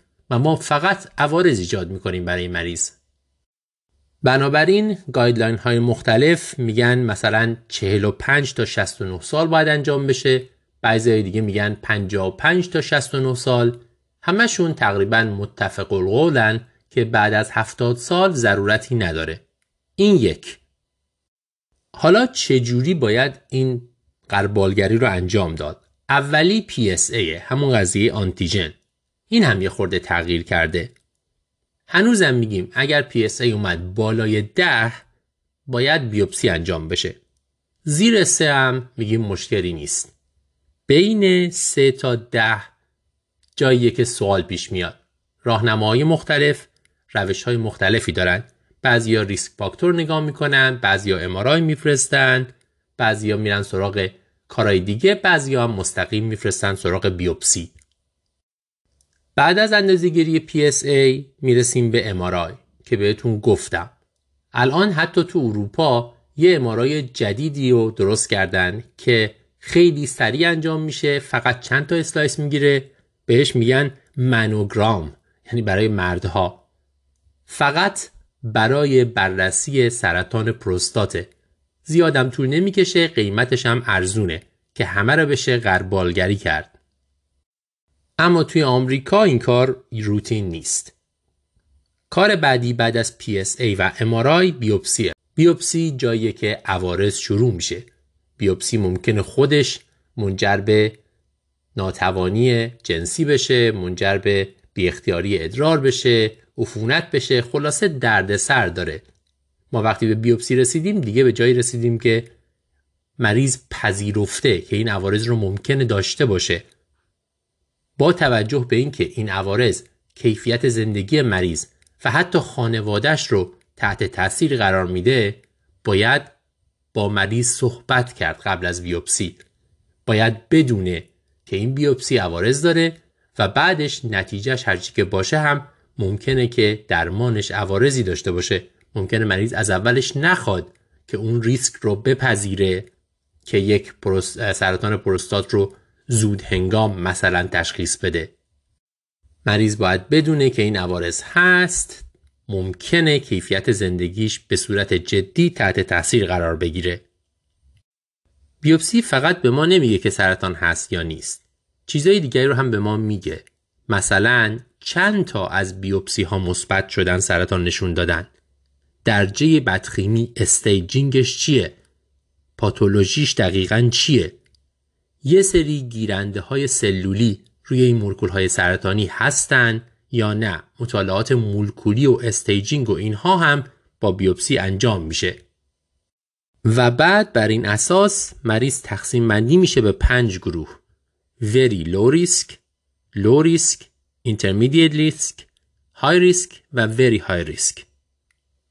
گروه خیلی کم خطر یا کم خطر پیشنهاد اینه که با وجودی که سرطان دارن همینجا ما درمان رو متوقف کنیم و فقط active surveillance انجام بدیم. فقط سال به سال چند ماه یه بار ازشون PSA چک کنیم. اگر که دیدیم اتفاقی داره میفته بفرستینمشون سراغ درمان. در غیر این صورت کاری نکنیم چون درمان این سرطان ضررش از فایدهش بیشتر ممکنه باشه. اینم خیلی سخته. که شما به یه نفر بگید شما سرطان داری اما بهتره که هیچ کاری نکنیم فقط نگاهش کنیم. ما عادت نداریم نه تو پزشکی نه تو جامعه ما به این عادت داره. بنابراین خوبه که قبلا مریض از این آگاه باشه. اگر مریض گروه های بالاتر باشه یا حالا بخواد درمان بشه درمان جراحی ریدییشن و شیمی درمانی. و 50 درصد مریض هایی که درمان میشن اون عوارض رو پیدا می‌کنن. مشکل در کنترل ادرار مدفوع یا ناتوانی جنسی. این درمان مشکلات جدی می‌تونه ایجاد کنه. و باز هم مریض و خانوادش با اطلاع مریض طبیعتا باید درگیر این تصمیم گیری باشن بدونن چه فواید و چه ضررهایی داره غربالگری تشخیص و درمان در هر کدوم از این مراحل چه مشکلاتی ممکنه پیش بیاد. نتیجه خلاصه کردن این مطلب کار آسونی نیست چون خیلی پراکنده بود. خلاصه اینکه ما هنوز پیشنهاداتمون برای غربالگری سرطان پروستات داره تغییر می‌کنه. جاهای مختلف حرفای مختلف می‌زنن. دلیلش هم اینه که سرطان پروستات حتی اگر وجود داشته باشه خیلی موقع خیلی آهسته رشد می‌کنه و مریض رو نمی‌کشه. تا اون یه کاری بکنه یه چیز دیگه مریض کشته. در نتیجه تشخیصش و درمانش فقط کیفیت زندگی مریض رو خراب می‌کنه. توصیه الان اینه که مریض های بین 40 تا 69 سال screen بشن بالاتر از اون لازم نیست. و مریض هایی که بعدش ارجاع میشن برای بیوپسی بر اساس بیوپسی و MRI اگر کم خطر یا خیلی کم خطر طبقه بندی شدن هیچ کار درمانی برای این سرطان این انجام نشه. میشه مطلب رو اینجوری خلاصه کرد.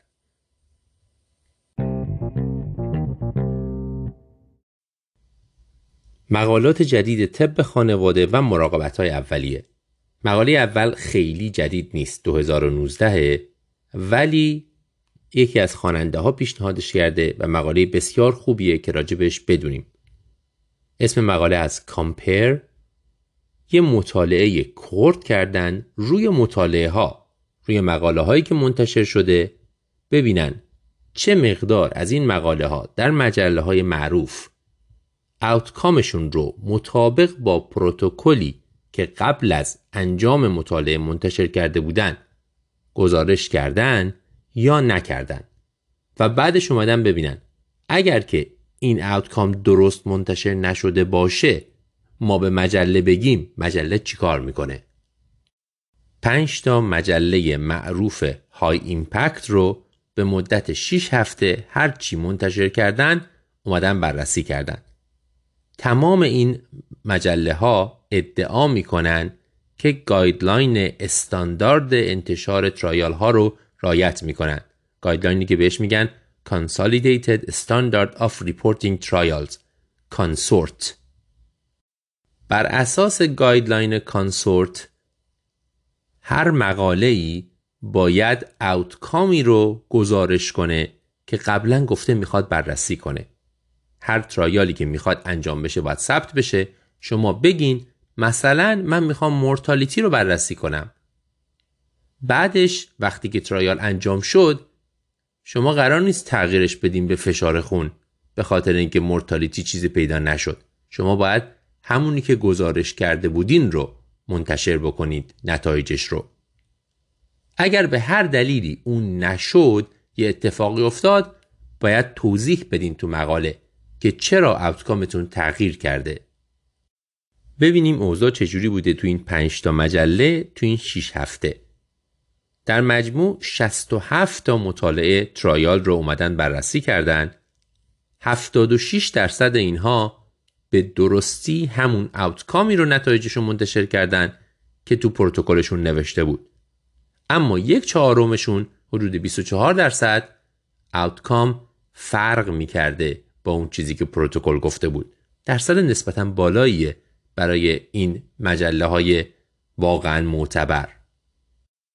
هیچ توضیحی هم تو مقالات درباره این نبود که چرا اوتکام تغییر کرده. نویسنده ها برداشتن برای تمام این مجلات نامه نوشتن و گفتن همچین مشکلی وجود داره. در مجموع فقط چهل درصد نامه هایی که فرستاده شده برای مجلات منتشر شده توی اون مجله. بعضیاش هم تا سه ماه طول کشیده تا منتشر بشه. بعدش نویسنده ها اومدن جواب های این مجلات رو هم بررسی کردند و منتشر کردند. بعضیا جوابای خیلی خوبی ندارن خیلی دفاعی defensive برداشتن جوابای تندی دادن از جمله نشریه معتبر جاما برداشته گفته هرگز همچین نامه هایی رو که در انتقاد به مقالاتشه منتشر نمی‌کنه علی رغم این که در توضیح جاما نوشته که از CONSORT پیروی می‌کنه از guideline CONSORT به نظر می‌رسیده که در پاسخ به این نامه ها اینا دقیقا نمی‌دونستن که این CONSORT چیه گفتن این فقط یک guideline ه و بعدش هم متوجه نشدن که توی CONSORT مثلا نوشته که outcome باید همون چیزی باشه که قبل از شروع trial شما گزارش کردین می‌خوایم بررسی کنیم جاما اومده توضیح داده که آقا outcome بعضی موقع عوض میشه و این اشکال نداره و غیره در حالی که کانسورت اینو نمیگه نتیجه و خلاصی این مقاله بر اساس نظر کارشناسان ابرپ مجلات معتبر ما اون کاری که باید بکنن رو نمی‌کنن. در نتیجه صرف این که یک مقاله مطالعه در مجله مثل جاما چاپ شده نباید به شما بگه که این مقاله حتما خوبه و حتما درست میگه. هر مقاله که می‌خونید رو باید به صورت انفرادی بررسی کنید و با دید انتقادی حتی اگر در نشریات بسیار معتبری چاپ شده باشه مقاله دوم درمان باکتریوری بدون علامت در مریضهای مسن ساکن خانه سالمندان آیا درمان فایده ای داره یا نه systematic review و meta-analysis در سال 2022 در British Journal of General Practice چاپ شده. همه ما مریض هایی رو می‌بینیم و درمان می‌کنیم که ساکن خانه سالمندان هستند و مسن هستند.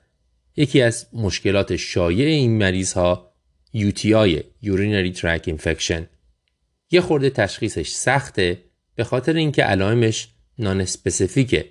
بعضی موقع مریض صرفا میاد مثلا با تغییر سطح هوشیاری ما ادرار رو میسنجیم میگیم علتش یوتی مثلا. خیلی موقع ها ادرارمون واضحا علائم عفونت نداره تو آزمایش. مثلا فقط باکتریوری داریم. در این حالت تشخیص سخته.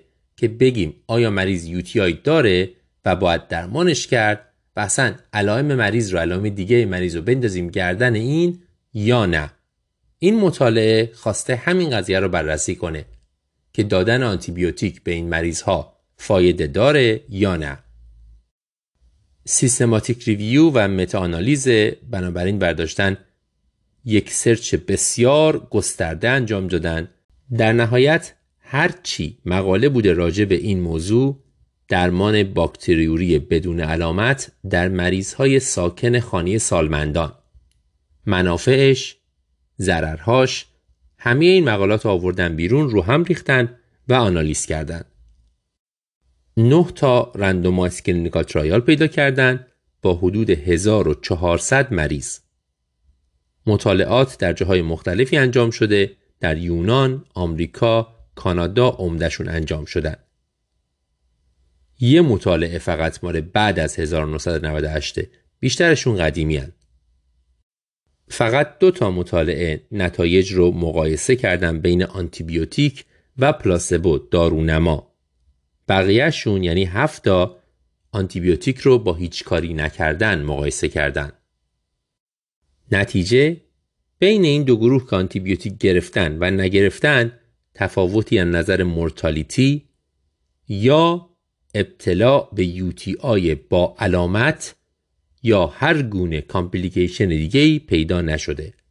یعنی آنتیبیوتیک دادن اثر مثبتی نداشته.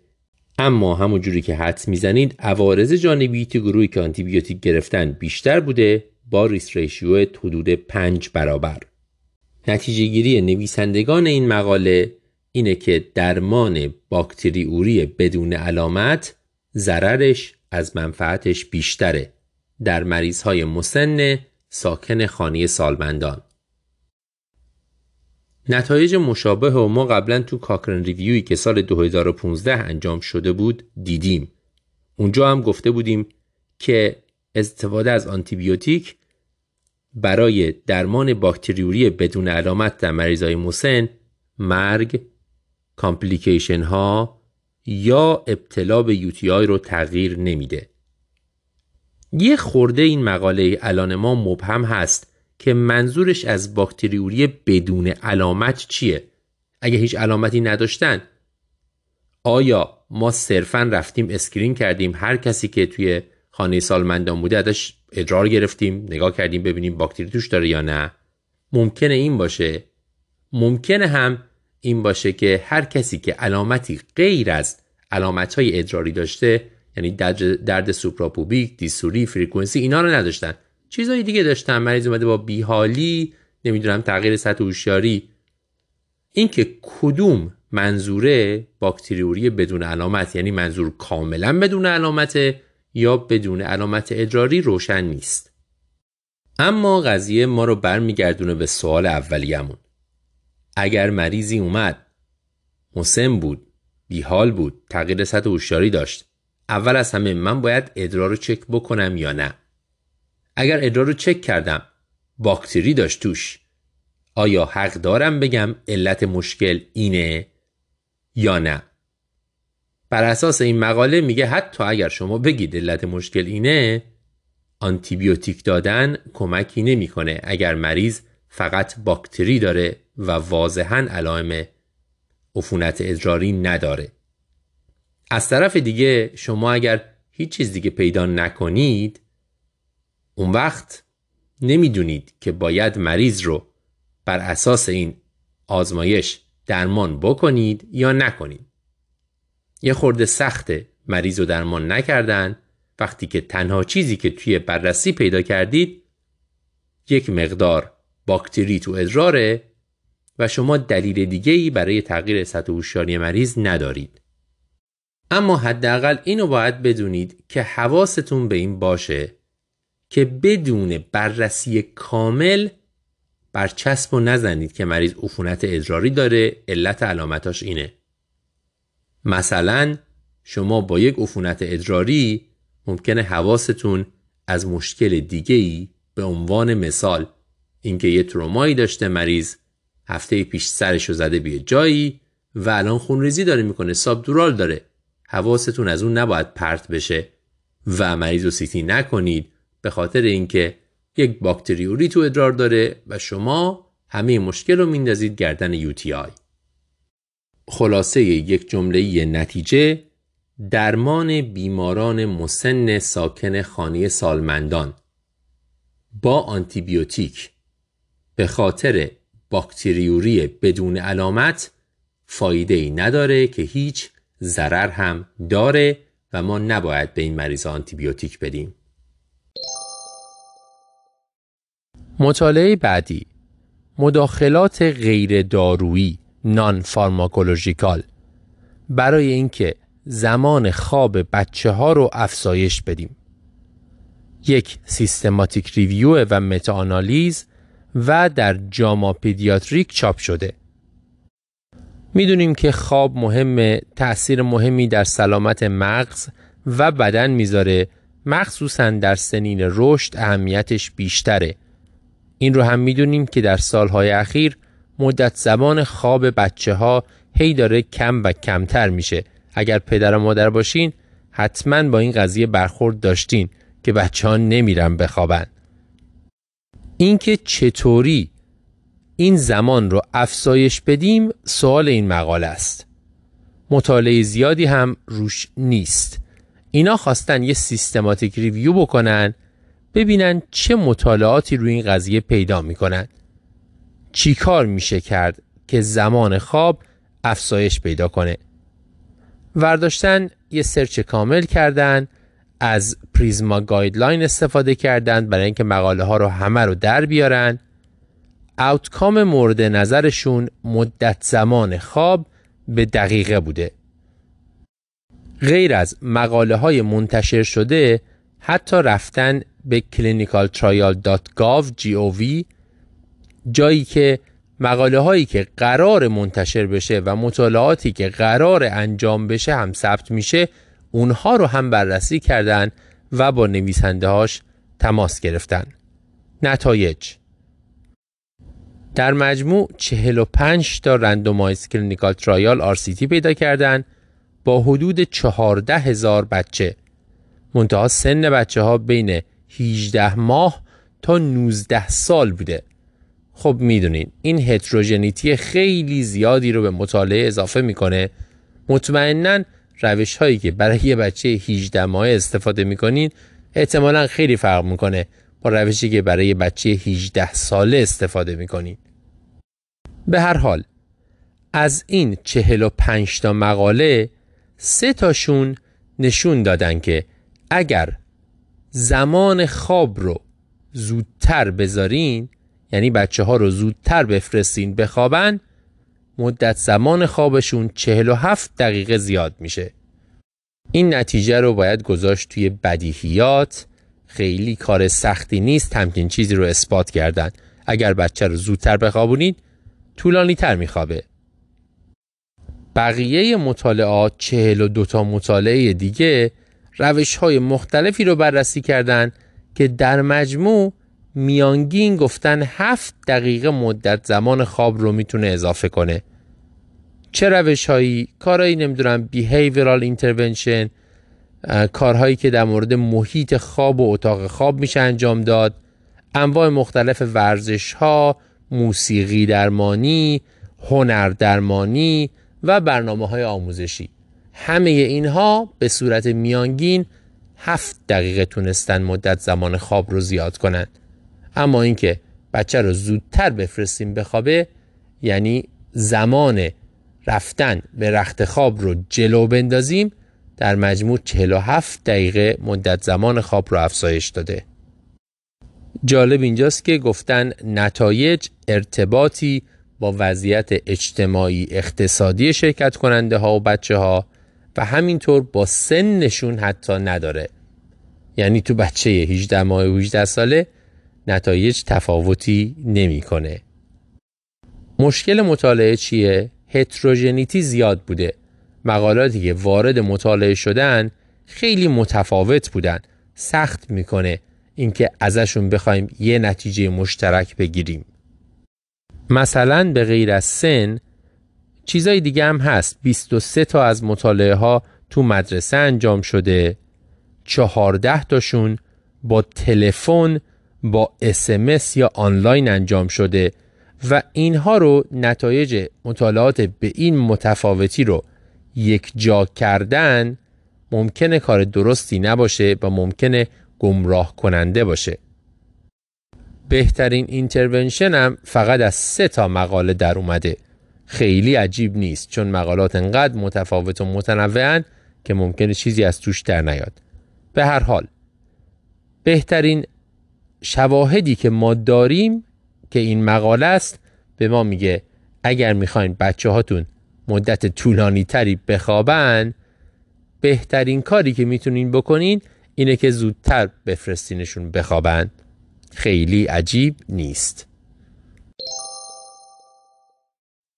مقاله بعدی. اثر غربالگری با کلونوسکوپی بر خطر ابتلا به سرطان کولون و مرگ ناشی از اون. در نیو انگلند جورنال آف مدیسن سال 2022 چاپ شده و خیلی هم سر و صدا کرده. همونطوری که احتمالا می‌دونین سرطان روده بزرگ همون کنسر کولون یکی از علل شایع مرگ و میره و بالقوه قابل تشخیص زودرس و درمانه. در نتیجه میشه یه کاری کرد که اتفاق نیفته. استاندارد فعلی این است که قربالگری انجام بشه برای کنسر کولون. آخرین پیشنهاد سال 2021 انجمن پیشگیری آمریکا USPSTF هم همینه که این قربالگری باید انجام بشه برای همه. همه بزرگسالان در سن 50 تا 75 سال و اصلا یکی از روش های ارزیابی کیفیت برای متخصصین طب خانواده و مراقبت های اولیه اینه که چند درصد مریضاشون این غربالگری رو دریافت می‌کنن. حالا تو این مطالعه خواستم ببینن که آیا این کار واقعا منجر به تشخیص زود هنگام پولیپ ها و در نتیجه جلوگیری از سرطان میشه یا نه و مرتالیتی رو بهتر می‌کنه یا نه مطالعه بزرگی است در لهستان، نروژ و سوئد و هلند انجام شده بین سال 2009 تا 2014. randomized clinical trial هست مریض ها رو به صورت random به دو دسته تقسیم کردند. یک دسته یک دعوتنامه گرفتن برای اینکه بیان و کولونوسکوپی بشن دسته دوم درمان روتین مطالعه هم در جاهای صورت گرفته که به صورت روتین همه رو نمی‌برن کولونوسکوپی کنن مریض ها رو به نسبت یک به دو تقسیم کردن یک در گروهی که دعوتنامه برای کولونوسکوپی گرفتن و دو در گروهی که همچین دعوتنامه‌ای براشون فرستاده نشده. در مجموع 84 هزار مریض وارد مطالعه شدند در یکی از این دو گروه. این مریض ها رو سالهای طولانی دنبال کردند دو چیز رو اندازه گرفتن. یکی تشخیص سرطان کولون و دومی مرگ و میر به هر علتی. نتیجه همونجوری که حدس می‌زنین دعوت کردن مریض به کولونوسکوپی معنیش این نیست که مریض واقعا کولونوسکوپی بشه. حدود 42 درصد اونایی که این دعوتنامه براشون ارسال شده در نهایت کولونوسکوپی شدن. 42 درصد. اول بگیم عوارض چی بوده 15 نفر از کسایی که کرونوسکوپی شدن که خونریزی شدید از کرونوسکوپی داشتن. هیچ کس دچار پرفوریشن یا مرگ ناشی از کرونوسکوپی نشده. پس عوارضش نسبتا قابل قبوله. چند سال تونستن follow-up بکنن؟ میانش ده سال بوده. ده سال این مریضا رو دنبال کردن. در نهایت چی رو با چی مقایسه کردن؟ آدمایی که کولونوسکوپی شدن رو مقایسه نکردن. آدمایی که دعوتنامه گرفتن رو مقایسه کردن. بنابراین آنالیز intention to treat انجام شده. یعنی در واقع ما داریم این سوال رو جواب میدیم که فرستادن دعوتنامه به مریض ها برای اینکه بیان کولونوسکوپی بشن آیا ریسک تشخیص سرطان کولون و مرگ رو تغییر میده یا نه. در گروهی که دعوت شده بودن برای کولونوسکوپی در نهایت 98 صدم درصدشون تشخیص سرطان کولون گرفتن در طول این ده سال. گروه کنترل که این دعوتنامه را نداشتن یک و دو دهم درصدشون در نهایت تشخیص گرفتن. یعنی میزان سرطان کولون کاهش پیدا کرده در کسانی که این دعوتنامه رو گرفتن. که فرض و بر این می‌ذاریم به خاطر اینه که یه ده از اینا رفتن و کولونوسکوپی شدن و پولیپاشون برداشته شده. در نتیجه ریسک سرطان کلون پایین اومده. چقدر پایین اومده؟ همونجوری که گفتم یک و دو دهم درصد به 98 صدم درصد. میزان کوچیکیه اگر حساب بکنین. نامبر needed تو تریت 455 به ما میده 455 نفر رو ما باید دعوتنامه بدیم بیان برای کرونوسکوپی تا از یک تشخیص سرطان کولون در آینده پیشگیری کنیم. مورتالیتی چی؟ بین این دو گروه مورتالیتی تفاوتی نداشته. چه مورتالیتی ناشی از سرطان کولون چه مورتالیتی به هر علتی مرگ و میر این دو گروه یکسان بوده. بیایم مطالعه رو یکم بررسی کنیم. اول از همه این که این پر پروتکل آنالیزه. چرا؟ چون همه کسایی که دعوت شدن رو آنالیز کردن مقایسه کردن با گروه کنترل نه کسایی که واقعا کرونوسکوپی گرفتن رو در نتیجه تفاوت واقعی ممکنه یه خورده بیشتر باشه برای کسایی که کرونوسکوپی کردن از طرف دیگه در سالهای اخیر درمانهای ما بهتر شده برای سرطان کولون. شاید به همین دلیله که مورتالیتی تغییری نکرده. یعنی تشخیص بیشتر گذاشتن ولی درمان پذیره درمانشون کردن. از طرف دیگه هم باید یادمون باشه که این مطالعه مربوط به این جمعیته. هلند، نروژ، لهستان و سوئد. اینا جمعیت خاصی دارن و معمولا ریسک سرطان کلون توشون بالاتره ممکنه نشه این نتایج رو به همه جمعیت تعمیم داد سر این مطالعه خیلی بحث شده خیلی ها نتایج افراطی ازش گرفتن اومدن گفتن آقا کلونوسکوپی یا اصلا به صورت کلی غربالگری سرطان کلون کار نمی‌کنه. واقعیت اینه که از این مطالعه نمیشه همچین نتیجه گرفت. این مطالعه به ما میگه غربالگری. در این جمعیت ریسک سرطان کلون رو پایین میاره اما mortality رو تغییر نمیده. اینم بگم ما مطالعات دیگه ای داریم که میگه کولونوسکوپی لازم نیست. flexible sigmoidoscopy کفایت می‌کنه. مطالعات دیگه ای هم داریم که میگه اصلا scope لزوما لازم نیست. اگر مریضی نمی‌خواد کولونوسکوپی بشه میشه از آزمایش مدفوع هر چند وقت یه بار استفاده کرد. قبلا راجع به این موضوع هم تو همین می صحبت کردیم. این نکته هم جالبه که این آمار برای کسایی که دعوت میشن و واقعا کلونوسکوپی می‌گیرن چقدره؟ تو این مطالعه 42 درصد بوده همونجوری که گفتم. تو آمریکا آمار حدود 60 تا 70 درصده. شما یعنی برای جمعیتی که توی این سن خواستن دعوتنامه که میفرستین حدود 70 درصدشون در نهایت کلونوسکوپی می‌گیرن. نتیجه یه خطی. در این جمعیت دعوت کردن ملت به کلونوسکوپی برای غربالگری سرطان کولون. در ده سال بعد ریسک تشخیص سرطان کولون رو پایین میاره اما مرگ و میر رو تغییر نمیده. مقاله بعدی. دوز psilocybin برای درمان افسردگی مقاوم به درمان. در New England Journal of Medicine سال 2022 چاپ شده. می‌دونید یکی از چیزهایی که جدیدن تو پزشکی به ویژه تو روان پزشکی داره مطرح میشه و هی توجه می‌گیره استفاده از psychedelic هاست. از جمله همین ماده سیلوسایبین که ماده مؤثر ماجیک ماشرومه.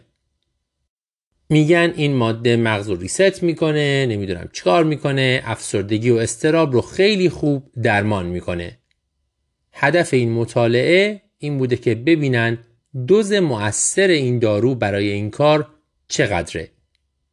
این مطالعه فاز دو مطالعاتیه که قرار این دارو رو برای افسردگی تایید کنه.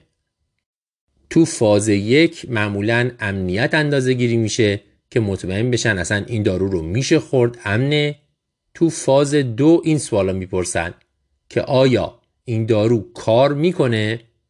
دنبال دوز مناسبش میگردن. و تو فاز سه می‌پرسن آیا این دارو بهتر از اون چیزایی که ما همین الان داریم کار می‌کنه یا نه؟ این مطالعه فاز دوه در نتیجه می‌خوام ببینن که افسردگی رو بهتر می‌کنه یا نه با چه دوزی بهتر می‌کنه. طبیعتا همونطوری که حدس می‌زنین پول مطالعه رو شرکت دارویی تولید کننده این دارو داده مطالعه multinational double blind رندومایزد سه تا دوز مختلف سیلوسایبین رو استفاده کردن برای اینکه ببینن کدومش بهتره برای درمان افسردگی افراد بالغ بالای 18 سال وارد مطالعه شدند که تشخیص افسردگی داشتن و مقاوم به درمان بودند. درمانهای متعددی امتحان شده. افرادی که شرکت کردند تو مطالعه به مدت 3 تا 6 هفته درمان دیگه ای نباید می گرفتن. بنابراین درمانهای قبلی که روش بودن و موثر حالا نبوده رو قطع کردن حداقل سه هفته بدون درمان بودن. هیچ دارویی تو سیستمشون نبوده. چی رو اندازه گرفتن؟ سه هفته بعد از دادن یک دوز داروی سیلوسایبین فقط یه دوز. ورداشتن یکی از پرسشنامه های افسردگی رو از مریض ها پرسیدن. این پرسشنامه که MADRS اسمش هست یه امتیاز میده برای افسردگی از صفر تا شست شست بدترین صفر یعنی سالمه. 6 تا تغییر این امتیاز یعنی از نظر بالینی معنی داره و ما می‌تونیم ببینیمش و مریض احساسش می‌کنه. مریض ها رو به یکی از این سه گروه تقسیم کردن. یک میلی گرم سیلوسایبین 10 میلی گرم سیروسایبین و 25 میلی گرم سیروسایبین. یعنی تفاوت اصلی رو خواستن بین این سه تا دوز بسنجن. 1 میلی گرم 10 میلی گرم 25 میلی گرم طبیعتا همونجوری که حدس می‌زنیم خود سیلوسایبین یعنی خود ماجیک ماشروم رو به مریضان ندادن. بلکه اون ماده استخراج شده شو به صورت قرص که قرار دارو بشه و به ملت داده بشه اون رو دادن. میانگین سن شرکت کننده ها 40 سال بوده 52 درصدشون زن بودن. نتیجه؟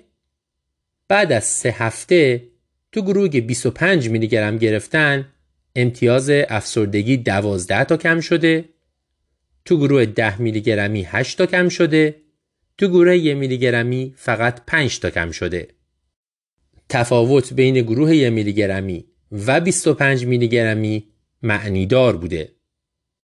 با number needed to treat 5 حواستون باشه که اینا فقط یه دوز رو سنجیدن.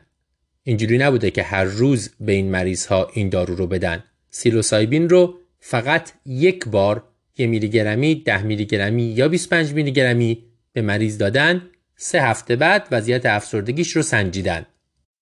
تفاوت بین گروه یه میلی گرمی و ده میلی گرمی معنیدار نبوده.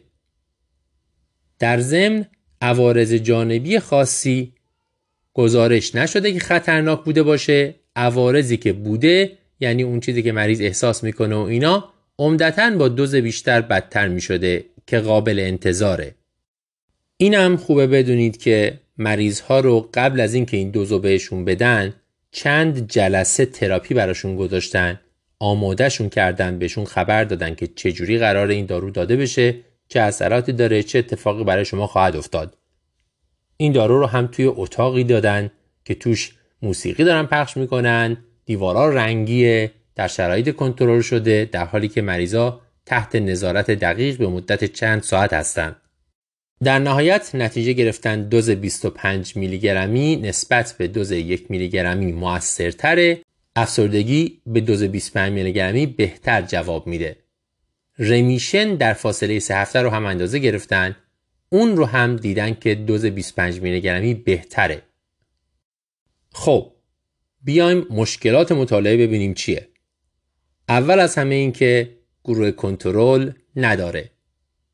این بخشی از دیزاین مطالعات در این مرحله است. گروه کنترل مال فاز بعدی خواهد بود. وقتی می‌خوایم ببینیم آیا این دارو از چیزهایی که الان داریم موثرتره یا نه. ولی خب کاش گروه کنترل داشتیم. دوم اینکه مطالعه ادعا می‌کنه blind ه ولی واقعیت اینه که خیلی سخته مریض رو blind کردن. برای اینکه بفهمه دوز یه میلی گرمی گرفته از همچین دارویی یا 25 میلی گرمی چون اثراتش مشخصه و مریض احساسش می‌کنه. و در نهایت اینکه پول مطالعه رو شرکت داروسازی داده. البته این قضیه معنیش این نیست که مطالعه اشتباه انجام شده یا دروغ گفتن و یا اینا ولی ما باید این فاکتور رو همیشه در نظر بگیریم و با آگاهی به این مسئله به نتایج نگاه کنیم.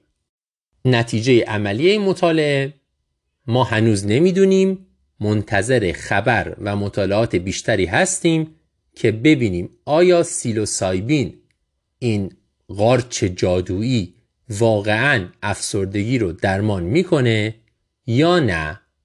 هنوز مطالعات کامل نشدن و ما در این باره بیشتر خواهیم شنید. هیجان خیلی زیاده دور برش ولی این مطالعه هم به ما میگه هنوز شواهد ما کافی نیست.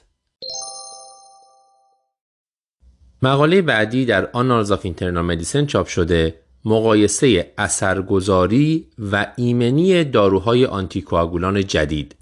آپیکسابان، دابیگاتران، ادوکسابان و ریواروکسابان. در مریض هایی که مبتلا به atrial fibrillation فیبریلاسیون دهلیزی بودند و به خاطرش این داروها رو می گرفتن. خواستم ببینن این داروها کدومش بهتره کدومش اثرگذارتره و کدومش عوارض جانبیش بیشتره. می‌دونین مریض هایی که فیبریلاسیون دهلیزی دارن چون دهلیز درست منقبض نمیشه خون ممکنه توش لخته بشه و این لخته ها میرن و سکته مغزی ایجاد می‌کنن. بنابراین مریضی که فیبریلاسیون دهلیزی داره ما میذاریمش روی داروی ضد انقادی مطالعات قبلی به ما گفتن که این داروهای جدید دو عکس از وارفارین بهترن چون عوارض جانبیشون کمتره. قدیما همه رو میذاشیم رو وارفارین الان دیگه همه رو داریم می‌ذاریم روی یکی از اینا. اما مطالعی وجود نداره که به ما بگه کدوم یکی این داروها رو باید انتخاب کنیم. این چهار دارو مکانیزمشون یک کمی فرق می‌کنه و عملا اینکه کدوم رو انتخاب کنیم به عهده پزشکه که با کدوم آشناتر یا راحتتره. آپیکسابان، دابیگاتران، ادوکسابان و ریواروکسابان. حالا تو این مطالعه خواستن اینا رو با همدیگه مقایسه کنن. چجوری؟ یک مطالعه multinational تو فرانسه و آلمان و انگلیس و آمریکا انجام شده. population based cohort یعنی چی؟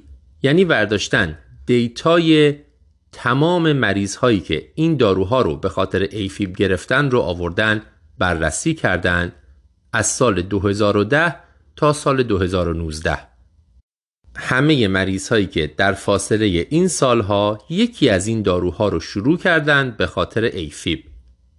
بعد اومدن نگاه کردند در طول این سالها کدومشون دچار هر کدوم از اینها شدن. سکته مغزی یا هر گونه آمبولی دیگه خونریزی مغزی خونریزی دستگاه گوارش جی بلید و مرگ و میر. هر مریضی رو دنبال کردن از وقتی که شروع کرده داروی ضد نقادی رو تا وقتی که یکی از اینا رو داشته. خواستن ببینن چقدر طول می‌کشه یکی از اینها بروز پیدا کنه. بعد اینا رو با همدیگه مقایسه کردن کدوم بیشتر طول می‌کشه کدوم کمتر طول می‌کشه و یک مکانیسم آماری پیچیده که در بیارن کدومکی اینا بهتره. جالب اینجاست که در این مطالعه هیچ financial conflict ی وجود نداشته. یعنی شرکت های دارویی پول مطالعه رو ندادن.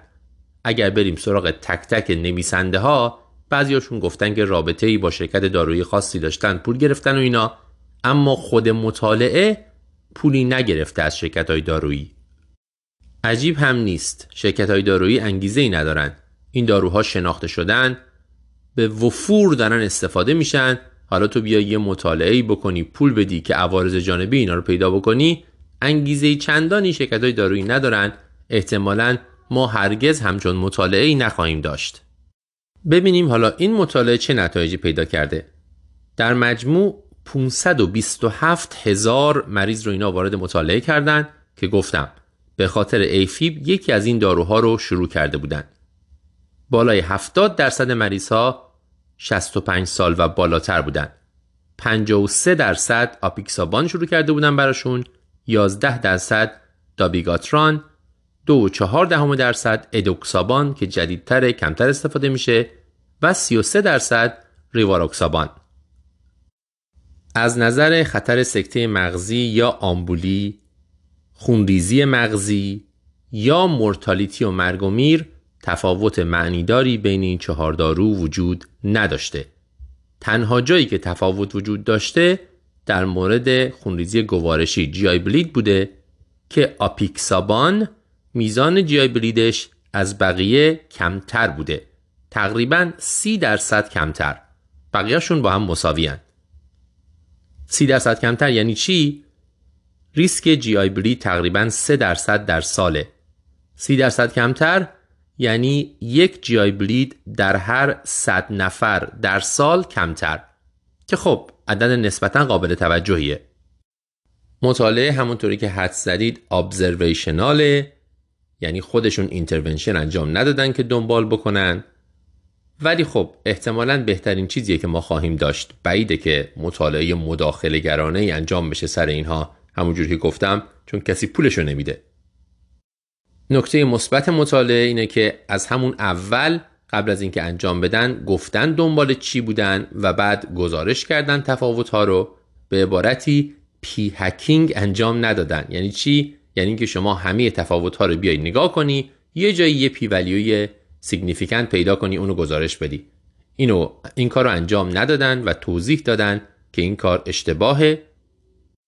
نتیجه مطالعه این مطالعه observational به ما میگه که بین این چهار تا داروی ضد انعقادی تفاوتی وجود نداره چه از نظر اثر بخشی و چه از نظر عوارض جانبی بجز جی آی بلید که آپیکسابان بهتره کمتر باعث جی آی بلید میشه.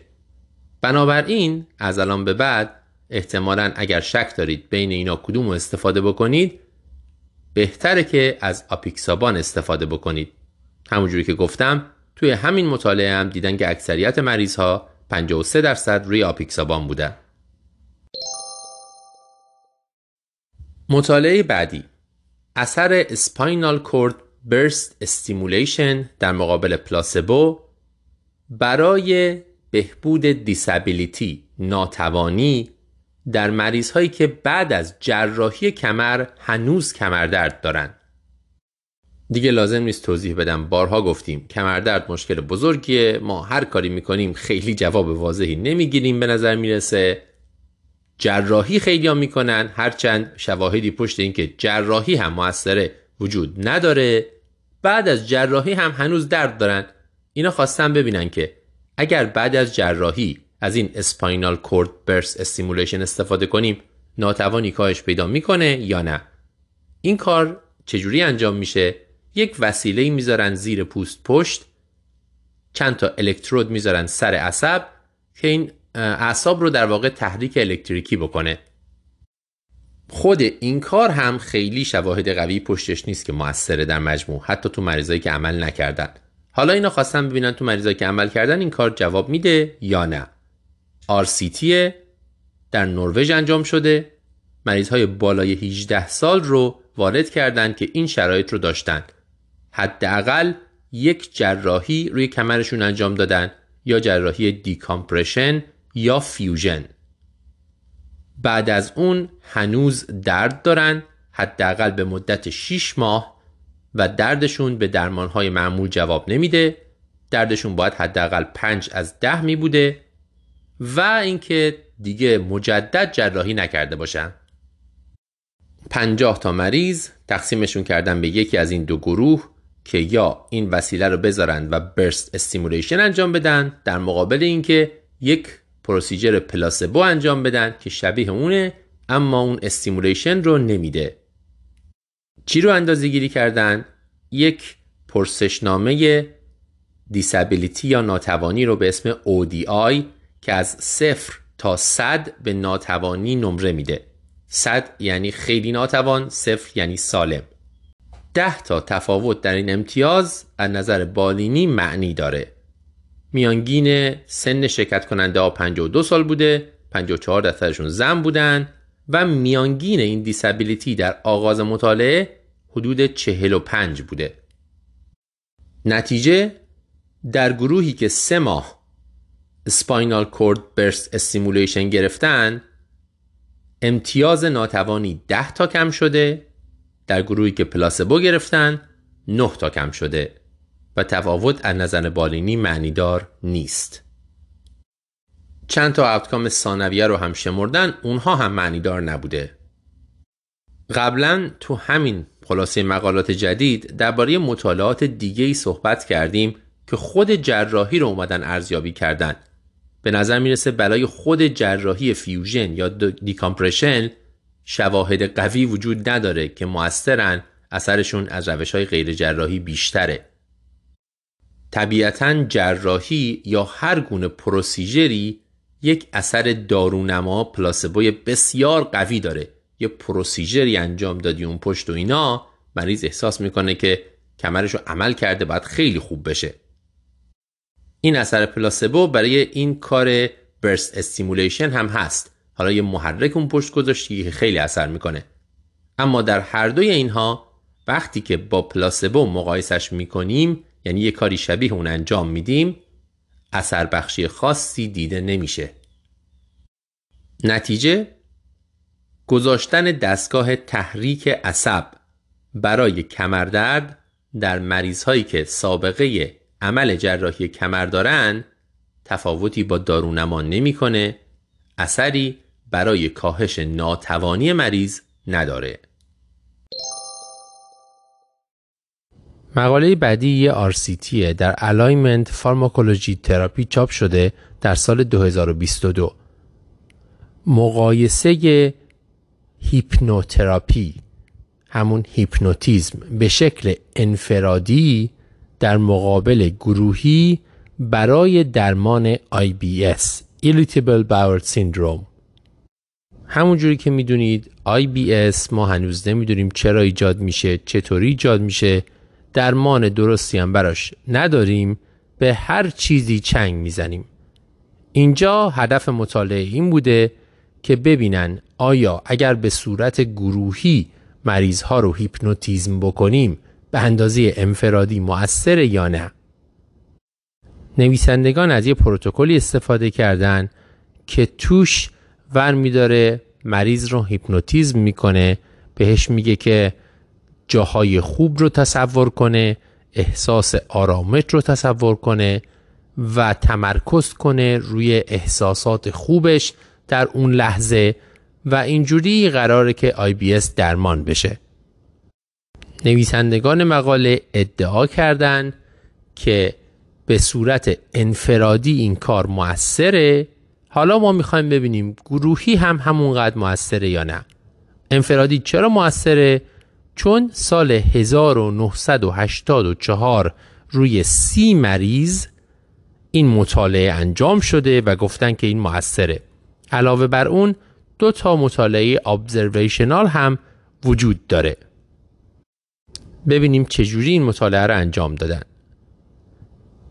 مریض های بزرگسال که دارای تشخیص IBS بودن و وارد مطالعه کردن سن 18 تا 67 سال در سوئد انجام شده.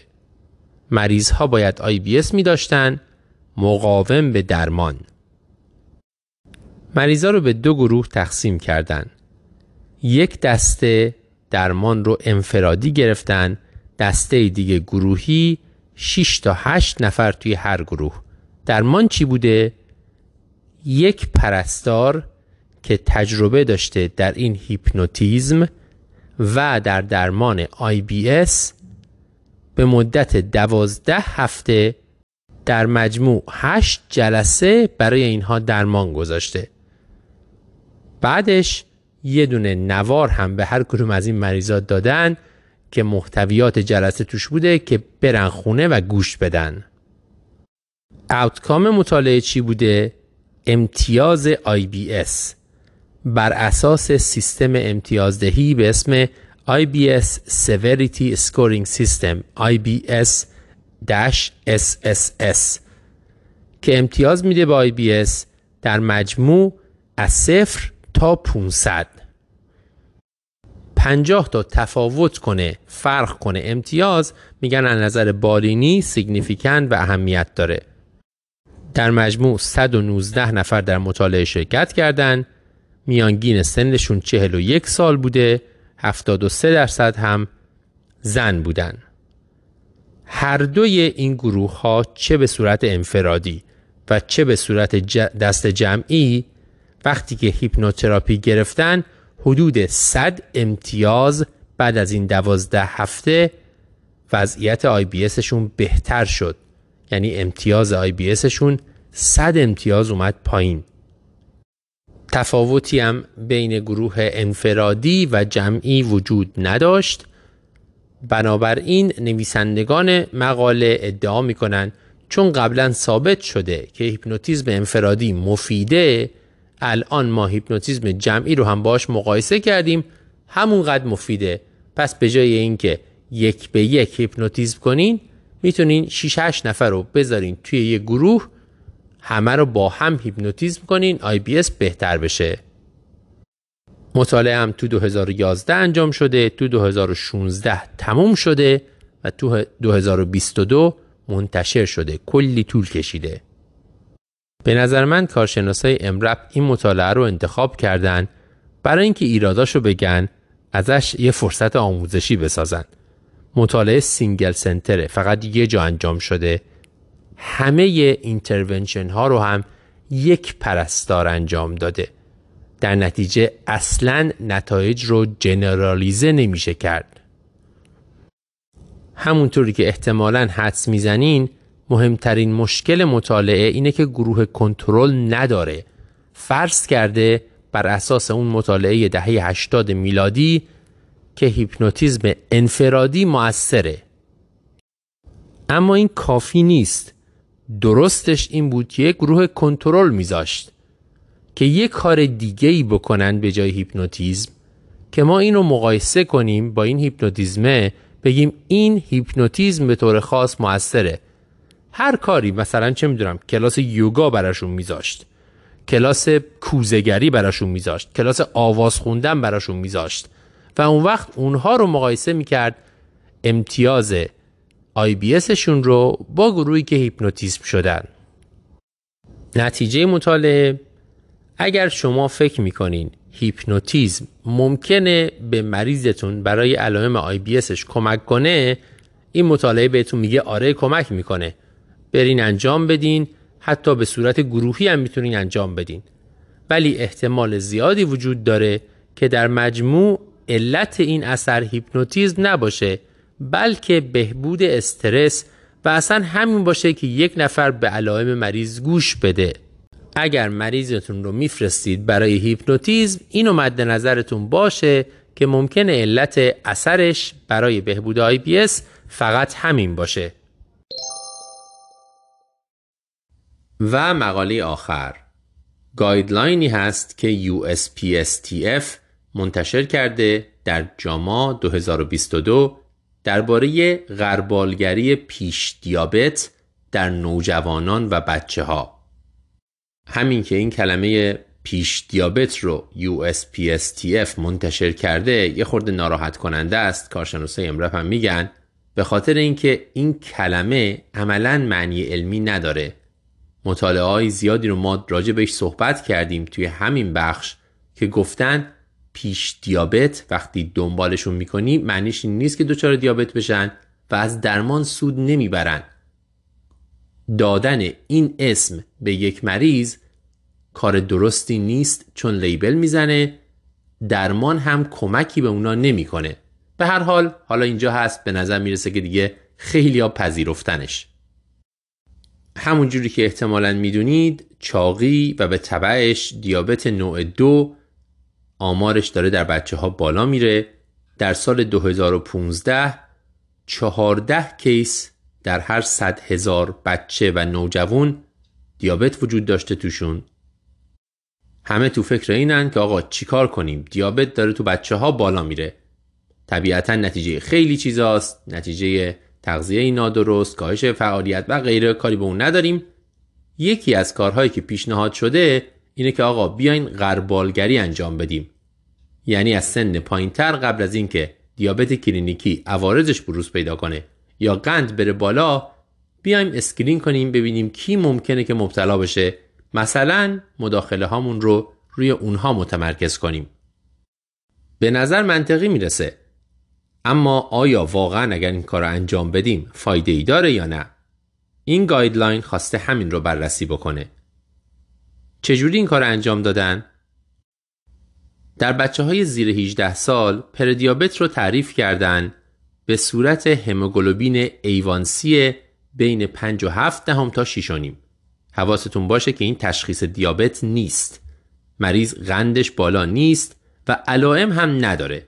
ما می‌خوایم قبل از اینکه این اتفاق بیفته مثلا با این هموگلوبین ایوانسی این قضیه رو تشخیص بدیم. بعد اومدن ببینن که اگر این کارو بکنیم بعداً عوارض ابتلا دیابت یا بقیه مشکلات کمتر میشه یا نه نتیجه نهایی این guideline بعد از بررسی شواهد recommendation I ئه یعنی insufficient evidence یا به عبارتی همون I don't know نمی‌دونیم. چرا؟ چون یه systematic review انجام دادن ببینن چه مطالعه‌ای در این زمینه وجود داره. هیچ مطالعه‌ای وجود نداره که سود مستقیم غربالگری دیابت در بچه ها رو بررسی کرده باشه. دو تا مطالعه هستند درباره مداخله برای درمان خود دیابت. یعنی مریضی که دیابتش تشخیص داده شده اون رو درمان کنیم. مطالعه معروف تودی که حدود 700 تا مریض رو وارد کرده اطلاعات ما از اونهاست. حتی تو اون مطالعه ها هم patient oriented outcome تغییری نداشته. یعنی چیزی که مریض خودش احساس کنه و حالش بهتر بشه. عددها عدد قند و ایوانسی و اینا تغییر کرده. هیچ مطالعه پیدا نکردن که روی اثرات منفی غربالگری بررسی کرده باشه. چون همونجوری که بارها گفتیم و احتمالا دیگه می‌دونید اگر گوش داده باشید به این بخش ها می‌دونید که غربالگری هم اثر منفی داره. خرج داره آرزه داره استرس داره برای اون فردی که وارد این پروسه میشه و خود پروسه های تشخیصی هم عوارض دارن و ممکنه عوارضش بیشتر از فایدهش باشه. هیچ مطالعه ای راجع به این هم صحبت نکرده. حتی هیچ مطالعه هم وجود نداره که راجع به ریس فاکتورها صحبت کرده باشه. مثلا گفته باشه آقا بچه های چاق رو بیاین غربالگری کنیم. نتیجه این guideline USPSTF میگه ما در حال حاضر شواهدی نداریم و نمی‌دونیم که آیا باید بچه ها رو برای دیابت غربالگری کرد یا نه.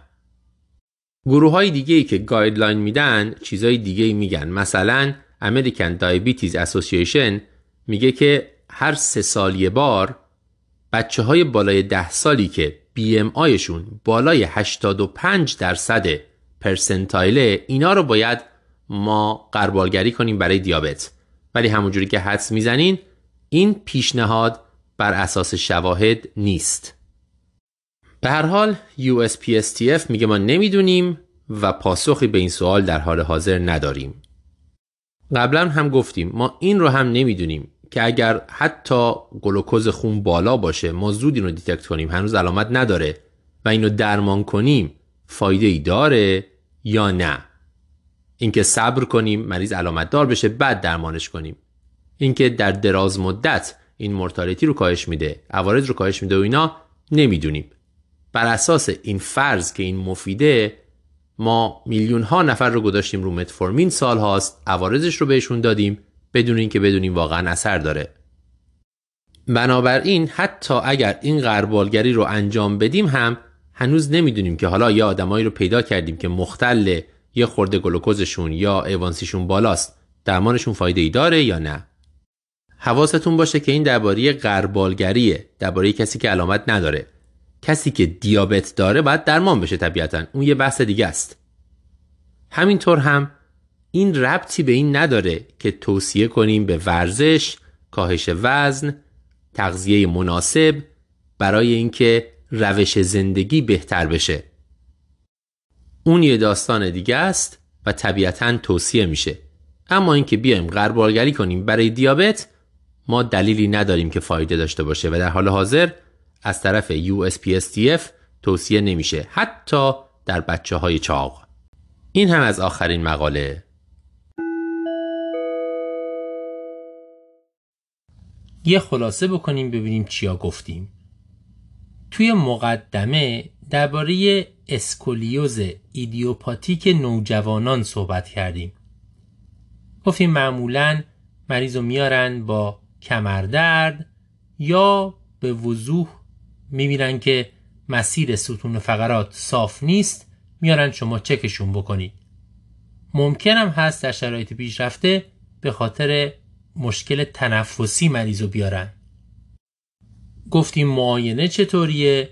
باید مریض خم بشه قشنگ از دو طرف از پشت و جلو مسیر رو ببینید می‌تونید اندازه بگیرید و بعد مریض رو میفرستید برای X-ray. و اونجا اون زاویه Cobb's رو حساب می‌کنید بر اساس X-ray اگر زاویه بالای چهل درجه باشه باید بفرستینش برای جراحی. اگر زیر 20 درجه باشه فقط لازمه که مجددا تو 6 ماه بررسی بشه. می‌تونید بفرستید physical therapy. بین 20 تا 30 باز هم 6 ماه بررسی می‌کنید و physical therapy و شاید brace میبندید. بین 30 تا 40 باید brace ببندید. مهمه که زود تشخیص بدید و بفرستید برای این کارها. چون هم physical therapy هم brace گذاشتن می‌تونن از نیاز به جراحی در آینده جلوگیری کنن. درباره incentive spirometer صحبت کردیم. از این دستگاه هایی که میدن به ملت که نفس عمیق بکشن گفتیم به درد شرایط بعد از جراحی نمی‌خوره. به درد موقع شکستگی دنده و ترومای جدار قفسی سینه می‌خوره جلوی عفونت و اینا رو می‌گیره. به درد COPD، کووید، پنومونی در شرایط حاد نمی‌خوره. به درد COPD مزمن شاید بخوره. درباره آدنیت مزانتر صحبت کردیم. وقتی که مریض میاد با درد سمت راست شکم شما به آپاندیسیت فکر می‌کنید. مریض میفرستید CT جواب میاد چی؟ آدنیت مزانتر. میگه lymph node ها بزرگ شدن ولی آپاندیسیت نیست. اینو باید چیکارش کنیم؟ گفتیم در بچه ها معمولا reactive کاری که ما می‌کنیم فقط اطمینان میدیم به خانواده. یه ویروسی بوده این برطرف میشه. در بزرگسالها باید یه خورده‌ای بیشتر بررسی کنیم. دنبال یه چیز دیگه بگردیم. ممکنه چیزایی مثل بیماری های التهابی روده یا حتی بدخیمی مثل لنفوم مطرح باشه.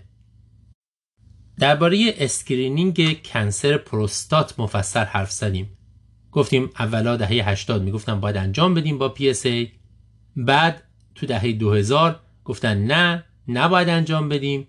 به خاطر اینکه عوارضش بیشتره جلوی مرگ و میر رو نمی‌گیره. بعد مطالعات جدیدتر اومدن گفتن چرا جلوی مرگ و میر رو می‌تونه بگیره. پیشنهاد الان اینه که انجام بشه در مردهای بین چهل تا 60 سال یعنی زیر 70 سال. برای 70 سال دیگه لازم نیست. چون اگر که تشخیص بدیم عوارض درمان بیشتر به مریض صدمه می‌زنه تا خود بیماری. چون خود بیماری خیلی طول می‌کشه. تا بروز پیدا کنه واقعا صدمه به مریض بزنه. پس فقط زیر 70 سال ما برای سرطان پروستات screening انجام میدیم. می‌تونه بر اساس PSA باشه و بعد بر اساس PSA می‌تونیم مریض رو بفرستیم MRI بعد بیوپسی بر اساس بیوپسی staging و معاینات و بررسی های مولکولی انجام میشه. که بر اساس اون میگه مریض آیا احتیاج به جراحی داره radiation داره شیمی درمانی داره یا کار خاصی نمی‌خواد و فقط باید سه سال بعد برگرده برای بررسی مجدد.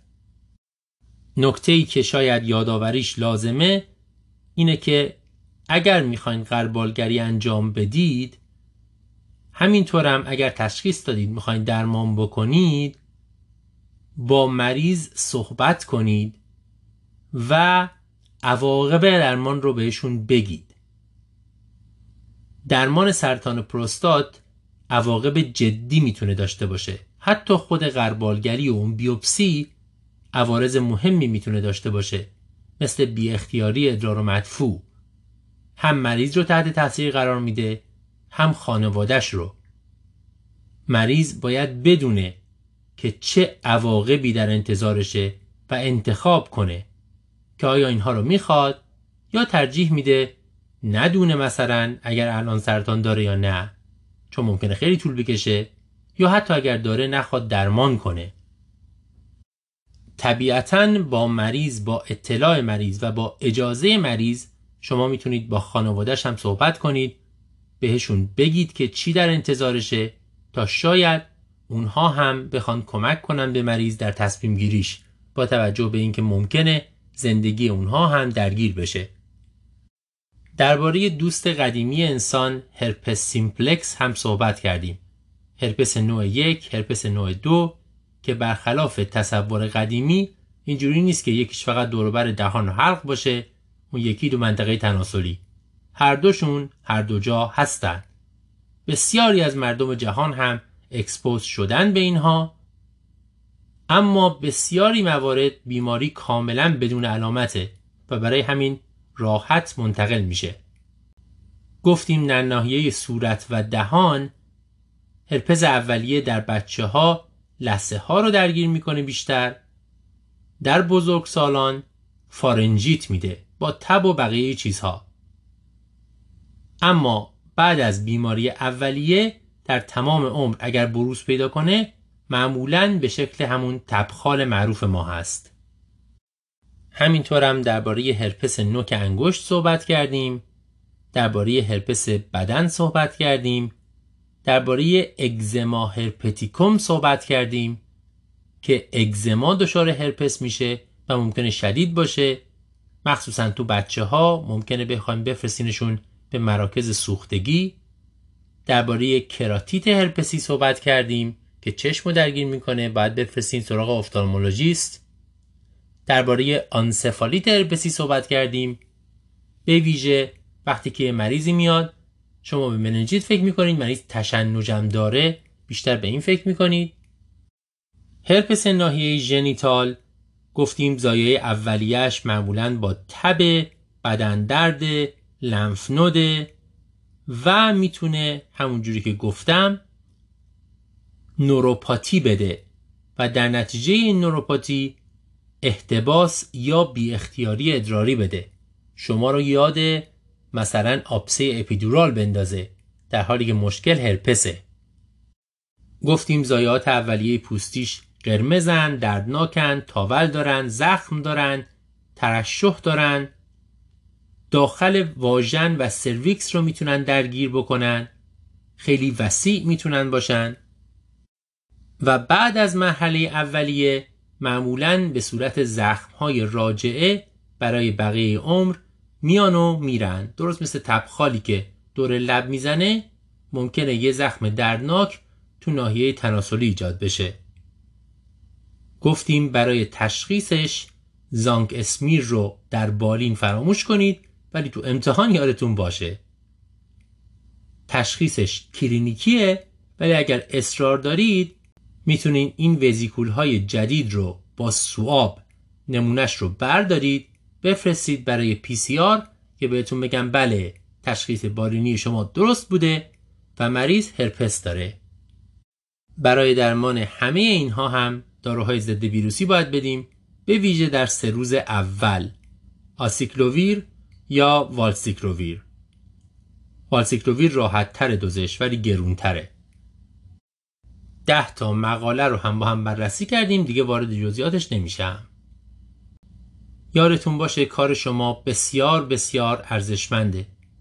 نه تنها فقط کار پزشکیتون و دانش پزشکیتون بلکه اینکه پناهگاه مردم بیچاره هستید. شاید در بدترین روزهای زندگیشون که میان سراغ شما. خسته نباشید. باز هم فراموش نکنید که چقدر کارتون ارزشمنده. به امید دیدار در ماه و سال آینده.